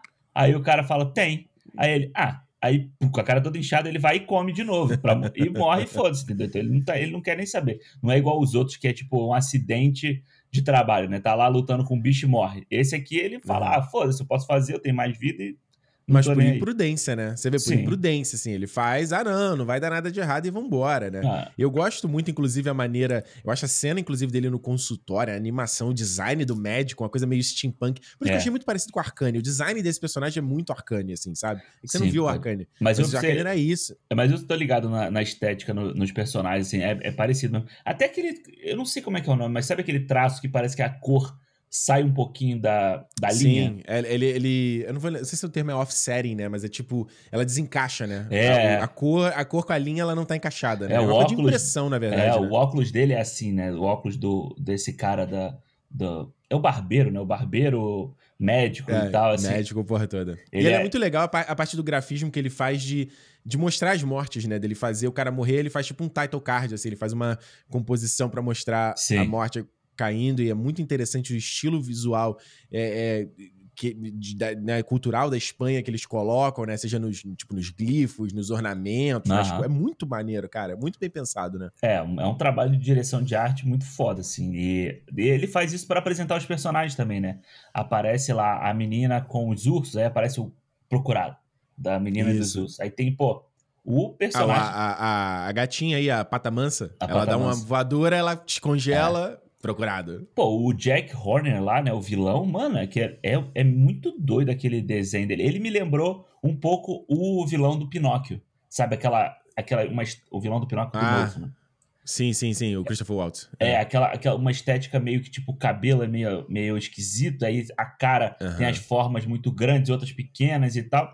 E me lembrou essa coisa. Eu acho, pô, achei Não, ele não maneiro. respeita, ele não respeita nada de, de é, proporção é, de fisicalidade, né? Porque ele tem uma cara de bebê, aí o corpo é. dele é meio essa coxinha que você falou, ele é alongado no meio, e tem as, as mãos pequenininhas, né? É, a cabeça parece estar presa no corpo, aqui tem aquele cabelo ainda que é meio aquele cabelo cortadinho reto assim. Eu achei uhum. muito doido. E aí, como ele vai mostrando, todo mundo, todo mundo aparece no, no pôster, né? De procurado, uhum. e aí tem alguma algum backgroundzinho assim sobre, sobre aqueles personagens. É todo, eu é. acho esse trabalho todo de, de direção de arte é muito maneiro todo. É, não, total. Inteiro, assim. Total. Não, tem uns detalhes que eu, eu fui até depois de ler, depois que eu terminei o filme, né? Que eu fui pegar as diferenças. Por exemplo, Jack Horner é uma, é uma parte de folclore que a gente não conhece muito, essa coisa é. dele. Né? Os outros a gente conhece, mas o Jack Horner não. Agora, por exemplo, a Caixinhos Dourados, né? Da Florence Pugh. Isso. Pô, é muito maneiro. Eu, eu tava lendo depois sobre isso, assim, os detalhes de, tipo, não só como, como os pomponzinhos do cabelo dela, ela simula a orelha dos, dos ursos, né? Ah, legal. Como parte da roupa dos, dos ursos, por exemplo, a mãe, ela usa, tipo, o. Não, o pai que usa uma boina, a mãe acho que usa um cachecol, alguma coisa assim, né? É, acho que é. Ele lembra um pouco aquela quadrilha dos Goonies. Lembra? Que tem lá o slot. Pode crer. Pode crer. É um pouco a quadrilha mesmo. dos Goonies. E parte do figurino dele está imbuído no figurino dela. E como o figurino dela vai mudando de acordo do filme para mostrar visualmente como ela tá se aproximando, né? E reconhecendo aquela família urso como a família dela, uhum. sabe? É fantástico, Porra, assim, é. o cabelo dela. É, eu, cara, eu achei incrível, assim, sabe? Eu acho esse. Mano, primeiro que eu, eu, já falei, né? O trabalho de dublagem é muito foda. A gente pega, tipo, tem um monte de ator foda fazendo. É, uhum. Mas eu acho essa parte dos ursos, eles têm esse sotaque carregado do, do britânico, né? Eles têm essa, uhum. esse sotaquezão. Mano, é muito maneiro. Eu fiquei. Na hora que começou a menina, era fácil você saber que era Florence Pugh, sabe? Uhum. Eu não sabia que era ela, tipo, eu não tinha visto ela, eu sabia que tinha a Salma Hayek, o Antônio Bandeiras e tal. Eu não sabia que era ela. Eu falei, caralho, parece a Florence Pugh. Aí eu abri o celular para ver e eu vi que era ela. E a Olivia Colman faz a mãe dela, né? A Olivia Colman faz a mãe dela. E o, o Ray Winston faz o pai. O isso, papai urso. Isso, isso, é. E, pô, aí é, você eu vê, acho... É bem marcado, é, não, assim, sabe? Total. E isso, isso é uma parada que, tipo, a gente, às vezes, quando vai falar de dublagem, que a galera fica chateada. Ah, os caras estão meio sendo é, lambibota de gringo, porque não tá falando da dublagem brasileira. Mano, eu amo a dublagem, dublagem brasileira. A gente já cresceu com ela e tal. Claro. Mas não tem como negar que você perde uma coisa da criação do filme quando ela é dublada em português. E eu vou, vou desde o Shrek, cara. O Shrek é dublado pelo Mike Myers, né? Lá do né, o Austin Powers e tal. E ele, por exemplo, tem uma coisa que eles fazem que é colocar um sotaque escocês no Shrek. Isso. Claro que para você entender isso no Brasil, você tem que entender o contexto, né? você tem que entender um pouco do porquê que ele usou o sotaque uhum. escocês, porque ele queria passar uma certa vibe, um certo clima para o personagem do Shrek. E aí, quando vai pro, pro, Eu não vou falar nem questão do Bussunda dublando o Shrek, mas até o Mauro Ramos, depois, quando faz a partir do terceiro, depois que o Bussunda falece, não tem isso, né? O, o sotaque se perde, não existe nenhuma adaptação de tipo, pô, o que, que ele tentou fazer? Por que, que ele pegou o sotaque escocês? Não tem um equivalente o sotaque brasileiro que, que a gente poderia tentar aplicar, uhum. que vai dar o mesmo sentimento? Então, isso que você falou. Tipo, o, o, o os, os, ursos, eles têm esse sotaque britânico. O, falei, o Shrek sotaque escocês. Você tem o, o próprio Gato de Botas e a, a Pata Mansa, que tem o sotaque latino, né? Da Salma. Hayek e do Antônio Bandeiras. Aí eles trazem o lobo, vivido pelo Wagner Moura, que ele tem lá o sotaque latino o sotaque é. brasileiro de falar inglês. E isso, e é bom que ele não, ele não precisa disfarçar, ele não precisa fazer um sotaque neutro, sabe? Uhum. Ele tem que. Você trazer o sotaque dele na, no, na língua é parte da imersão e da composição do personagem, né? Sim, total. É. Eu acho que, assim, é porque eu, eu gosto muito da dublagem brasileira do Shrek, né? Porque eu acho é boa, é boa, óbvio que é boa. E eu acho que trazer o Bussunda para fazer o Shrek traz um pouco disso, sabe? Dessa porque o Bussunda tinha uma, uma característica muito diferente de falar, assim, ele tinha essa coisa meio carioca e tal, de falar, né, uhum. né, essa, essa, malandragem. Quando ele traz ele, eu acho, eu acho até, eu acho acertado, sabe? Se a gente compara, porra, trazer o Luciano Huck para fazer o, encanto, o enrolado, o que, que tá o ele não ele não acrescenta nada no seu nome dele no pôster, entendeu? Aí Não, total. E mas assim, eu concordo. E ainda depois das polêmicas de que ele não aceitava nem ser dirigido, né, pelo Garcia é. Júnior, que Pelo ele amor de Deus, não né? recebia. Aí é foda, porque no caso do Shrek, né, a história é conhecida de que o Mauro Ramos ele dublou os três filmes.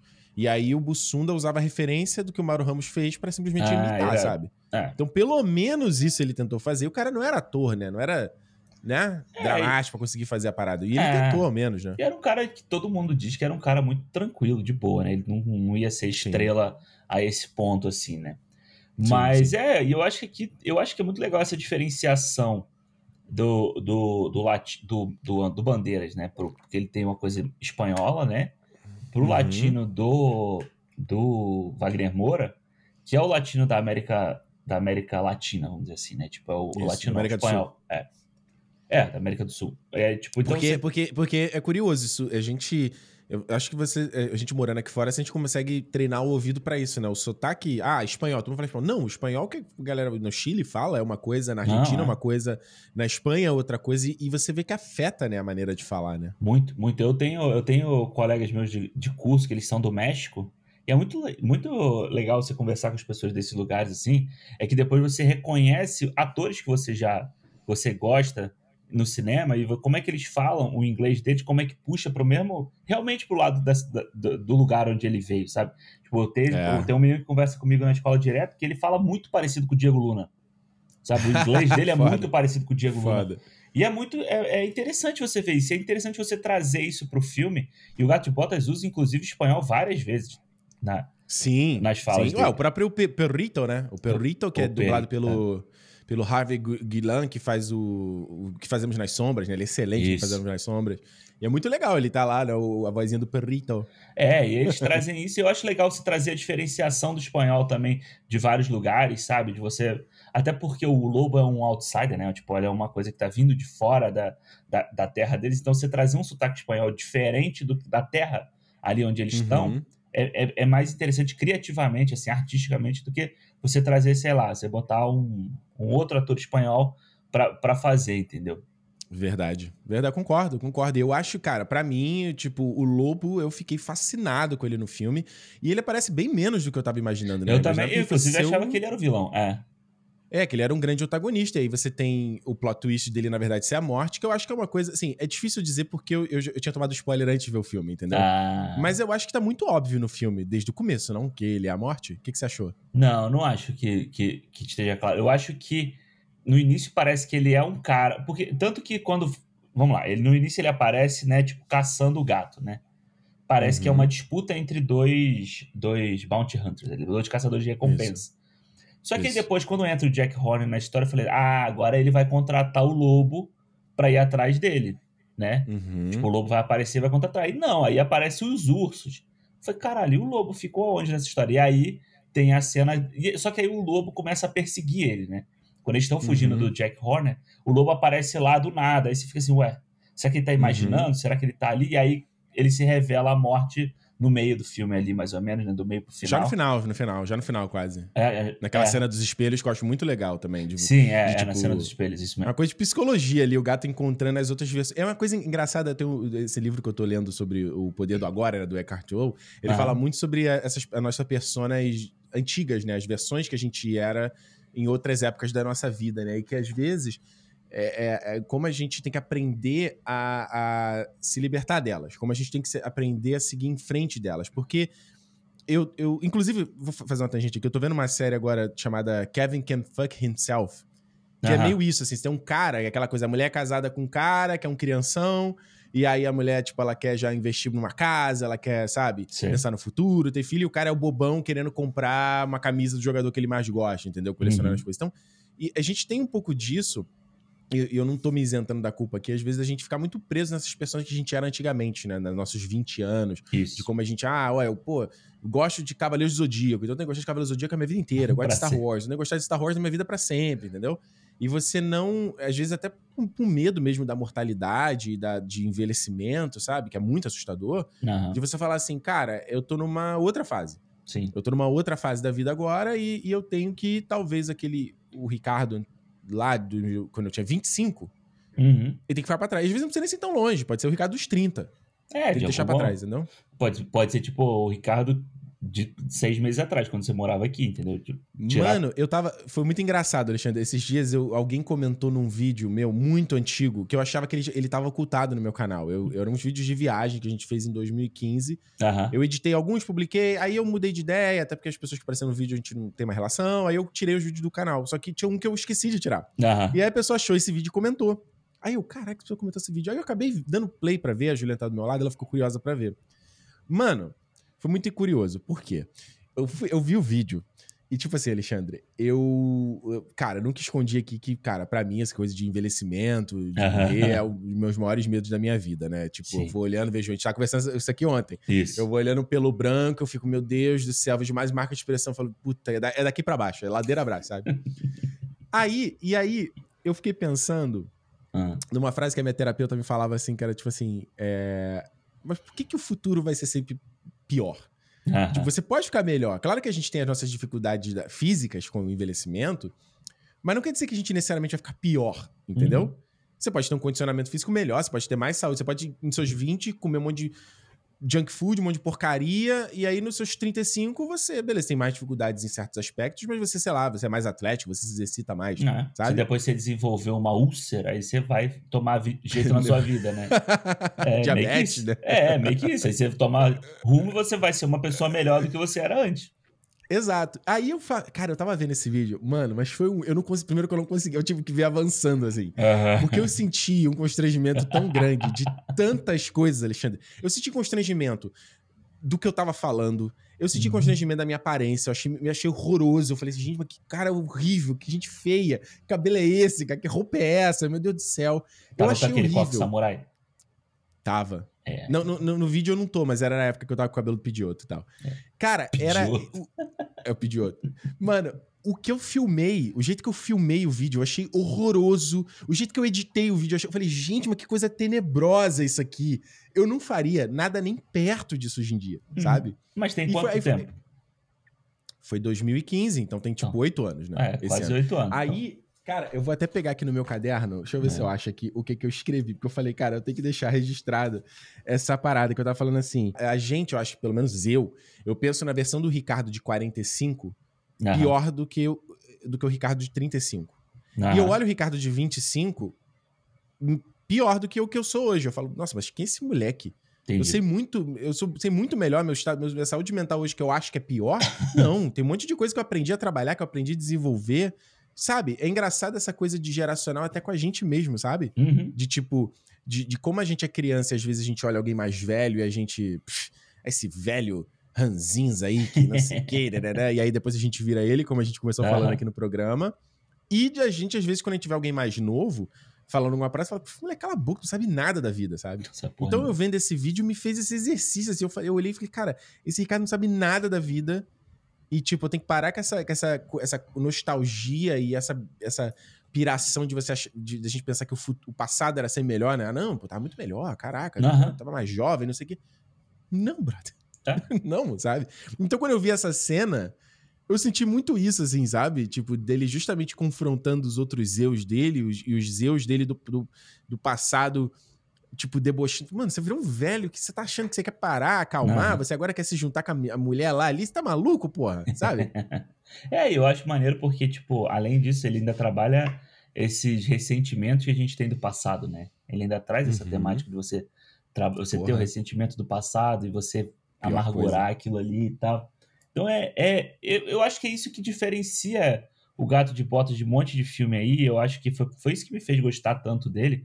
E, e já era, tipo, tarde, sabe? Que eu fui assistir, já era, Aham. tipo, 11 e meia da noite, quase comecei a assistir.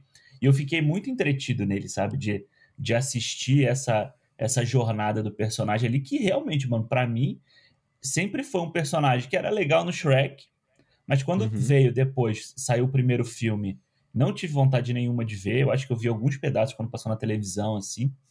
Uhum. Mas não tinha vontade de ver, sabe? Só que agora, vendo esse aqui, pô, se a história dele continua, eu acho interessante. Eu queria ver como é que vai ser, sabe? A, a acompanhar essa história desse personagem aqui. E eu acho que, inclusive, o, o, o final dele, eu achei até que fosse ser bem mai- menos. Ah, sabe? Muita coisa. Quando Uhum. o Jack Horner cai na mala e, e ele meio que parece que resolve ali, e ele vai resolver a Uhum. questão dele com a morte, eu falei, caralho, maneiro, né? Maneiro, Uhum. resolveu, tipo, o vilão resolveu assim, os ursos, né, se, se arrumaram na ideia, porque eles são. Eles não são nem tão vilões assim, né? Eles também estão. Não, eu- eles são antagonistas, mas eles não são vilões. É, eles, eles só estão atrás da mesma coisa que o, que o gato e a, e a patamansa. Eu acho que o. Eu acho que o único vilão do filme é o Jack Horner, que ele, é o- ele tem até a coisa lá do grilo falante de, tipo, é, tentar. Eu acho que, inclusive, a questão do grilo falante poderia ter vindo até mais cedo no filme, sabe? Aham. De ter essa voz da consciência e, pô, será que você tem. é, eu acho que é uma temática no filme que ela não, não é muito trabalhada, assim, ela, ela fica muito na superfície, é tipo, será que realmente uma pessoa é, nasceu ruim ela vai ser ruim pra sempre, sabe? Sim. Será que existe redenção? Será que alguém ruim que faz coisas ruins, ela pode ter atos bons e vice-versa? Uma pessoa boa pode ter atos ruins também, sabe?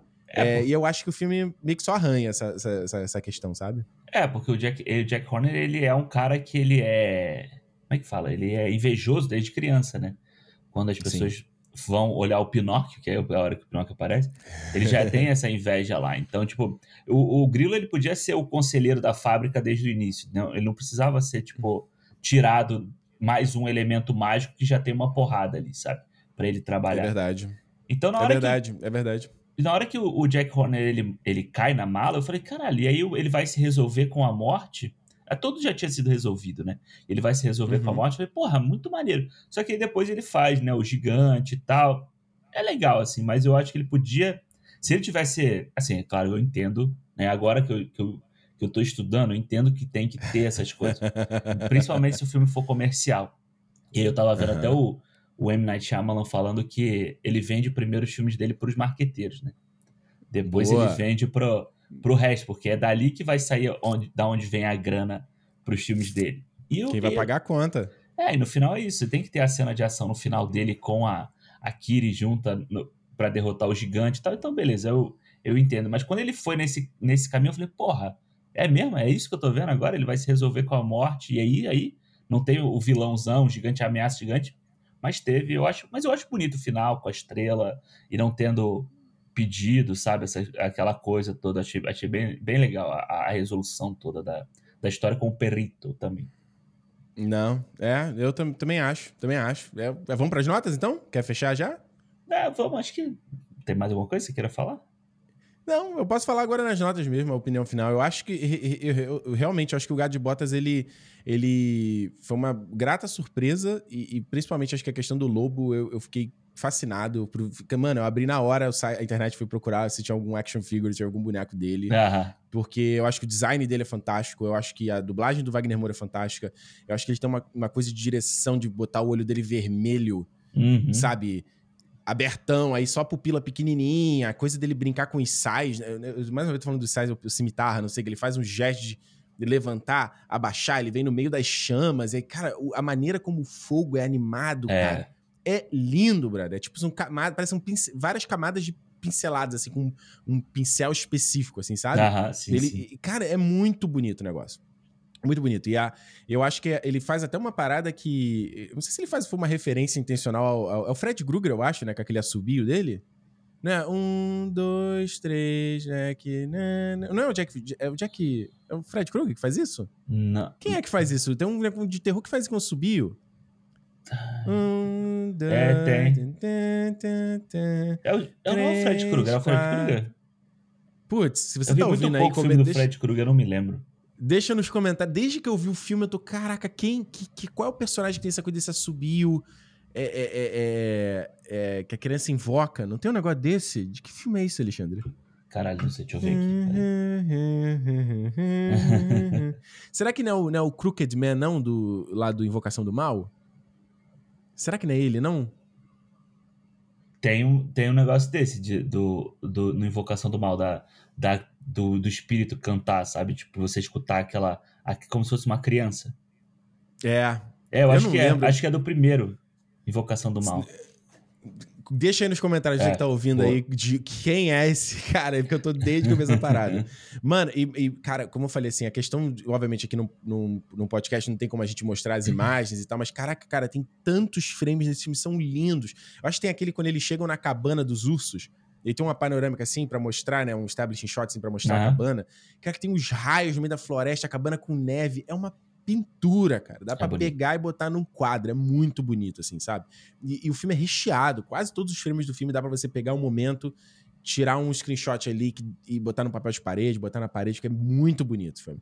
Eu acho só realmente de. Eu dou pro filme 4,5, 4,5 estrelas. Acho um filme excelente, acho que faz sentido estar indicado no Oscar mesmo. Obviamente, eu acho o Pinóquio do Del Toro ainda merece levar, mas, mas tá justa a indicação dele. É, esse meio pontinho eu tiro, como pelo que você falou aí, pelo excesso de ação. Eu achei que o filme tem muita ação demais. Que é uma hora que foi meio cansativo, assim, sabe? Eu, mais... Que é um problema do Aranha Verso pra mim também, tá? Ah, Ação entendi. demais, assim, ação gigante. Fala, meu Deus, chega. Eu já não, eu já não tô me importando mais com isso aqui. O final do? Aranha Verso, né? Aquele monte de blá, blá, luz, luz, luz, luz, luz. Puta! Não, ele tem aquela ação que ele luta com. Né, que tem todos os aranha-versos, aí ele manda todo mundo pros seus universos. Aí depois tem mais uma sequência de ação grande contra ele do, contra Kingpin. Isso, é, Eu exato. falo, puta. Mano, aquela cena de ação na casa da tia May. Nossa, aquilo é muito longo. O cara, pró- muito ou seja, longo. o próximo fudeu, né? Pô, cara, eu eu só tem que balancear. Eu acho que às vezes é, é- é- passa do, do timing, assim, sabe? Sim, Tipo, entendi. ó, já tá legal. Eu acho que é uma coisa que a gente. A gente. Acho que a gente fala, fala aqui do James Cameron. James Cameron eu acho que é um cara que sabe, sabe muito bem o timing da ação. Aham. Porque, porque pelo menos ele sabe a hora de. de ele faz a, a ação quase como se fosse uma música pop, sabe? Então ele sabe o momento de fazer o primeiro verso, ele sabe fazer é, o, a parte do refrão, ele sabe a parte do- da ponte, É. segundo sabe? Ele sabe o momento que. Não, agora acabou, agora muda o tom, sabe? Entendi. E eu sinto que às vezes não, que a ação fica fazendo. Fica com, com um ba- barulho, mas. Pô, caralho, um- então, uma 4,5, 4,5 notão. Não, é pô. bom, é bom, bom, bom. Cara, então, é, eu, eu já acho ao contrário, sabe? Eu já acho que, tipo, eu, eu dou 4,5 também pro filme, mas eu já Boa. acho porque eu gosto dele como um, um desenho de gênero, sabe? É como se ele fosse um, Uhum. uma animação de ação. Eu tava vendo o. Eu tava. Eu tive uma aula essa semana que foi de comédia. E eu nunca tinha assistido. Eu nunca assisti Community, né? A série. Uhum. E aí a gente assistiu um episódio de Community que é dirigido pelo Justin Lin, inclusive, Olha aí. que é, Velozes Furiosos. é que é um episódio de ação do Community, que eles são eles é, fazendo É do paintball. paintball? É. Nossa, mas esse é o que todo mundo fala desse episódio. Pois é, mas eu nem, nem conhecia, eu nem sabia de nada. Só que aquele negócio é, é, é interessante você ver, é um gênero de comédia paródia, fazendo paródia de ação. E você vê Uhum. o Gato de Botas, ele, ele é um filme de uma, uma animação com comédia e ação, sabe? Ele, ele é um filme de ação e aventura o tempo inteiro, sabe? Desde o início você já tem a- essa cena grandiosa lá com o gigante, e depois você tem a luta dele, porra, a luta dele com o lobo é do caralho, sabe? Como ele faz a, Uhum. uma coisa meio faroeste no início e depois vira uma coisa meio, sei lá, meio samurai, meio espadachim, sabe? Uma coisa, aquela coisa, uma, uma loucura ali.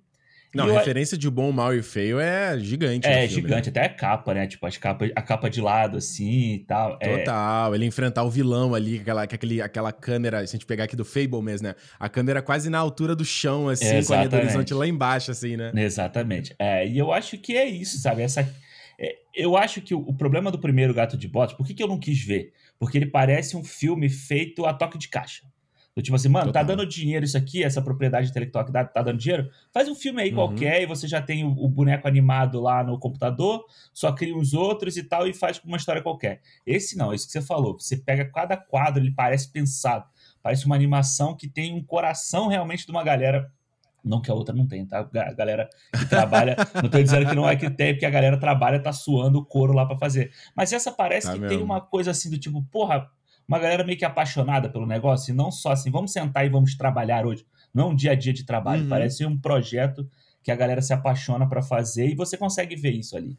Você consegue ver isso esteticamente e eu acho que isso influencia diretamente no trabalho dos atores no filme. Sabe? Ah, é? O Antônio Bandeiras, acho que ele essa é a melhor versão do Gato de Botas depois do do Shrek 2, sabe? Que ele faz. Uhum. A Salma Hayek também. E o Wagner Moura é incrível, mano. E todos os outros, né? Tipo os é. russos que a gente falou e tal. E o Wagner Moura é incrível. Que, tomara que, tipo, se tiver um próximo Gato de Botas, imagina ele e o Lobo tendo que trabalhar juntos, entendeu? Eu fiquei Pô, pensando. fantástico. Seria, seria Aliás, eu fiquei, eu fiquei pensando muito de quem dublou o Lobo na versão em português, né? É, porque não foi o Wagner Moura, né? Pô, porque teria sido maravilhoso se ele tivesse sido dublador também da versão brasileira, pô. E uma, uma puta forma de você vender o filme no Brasil, né?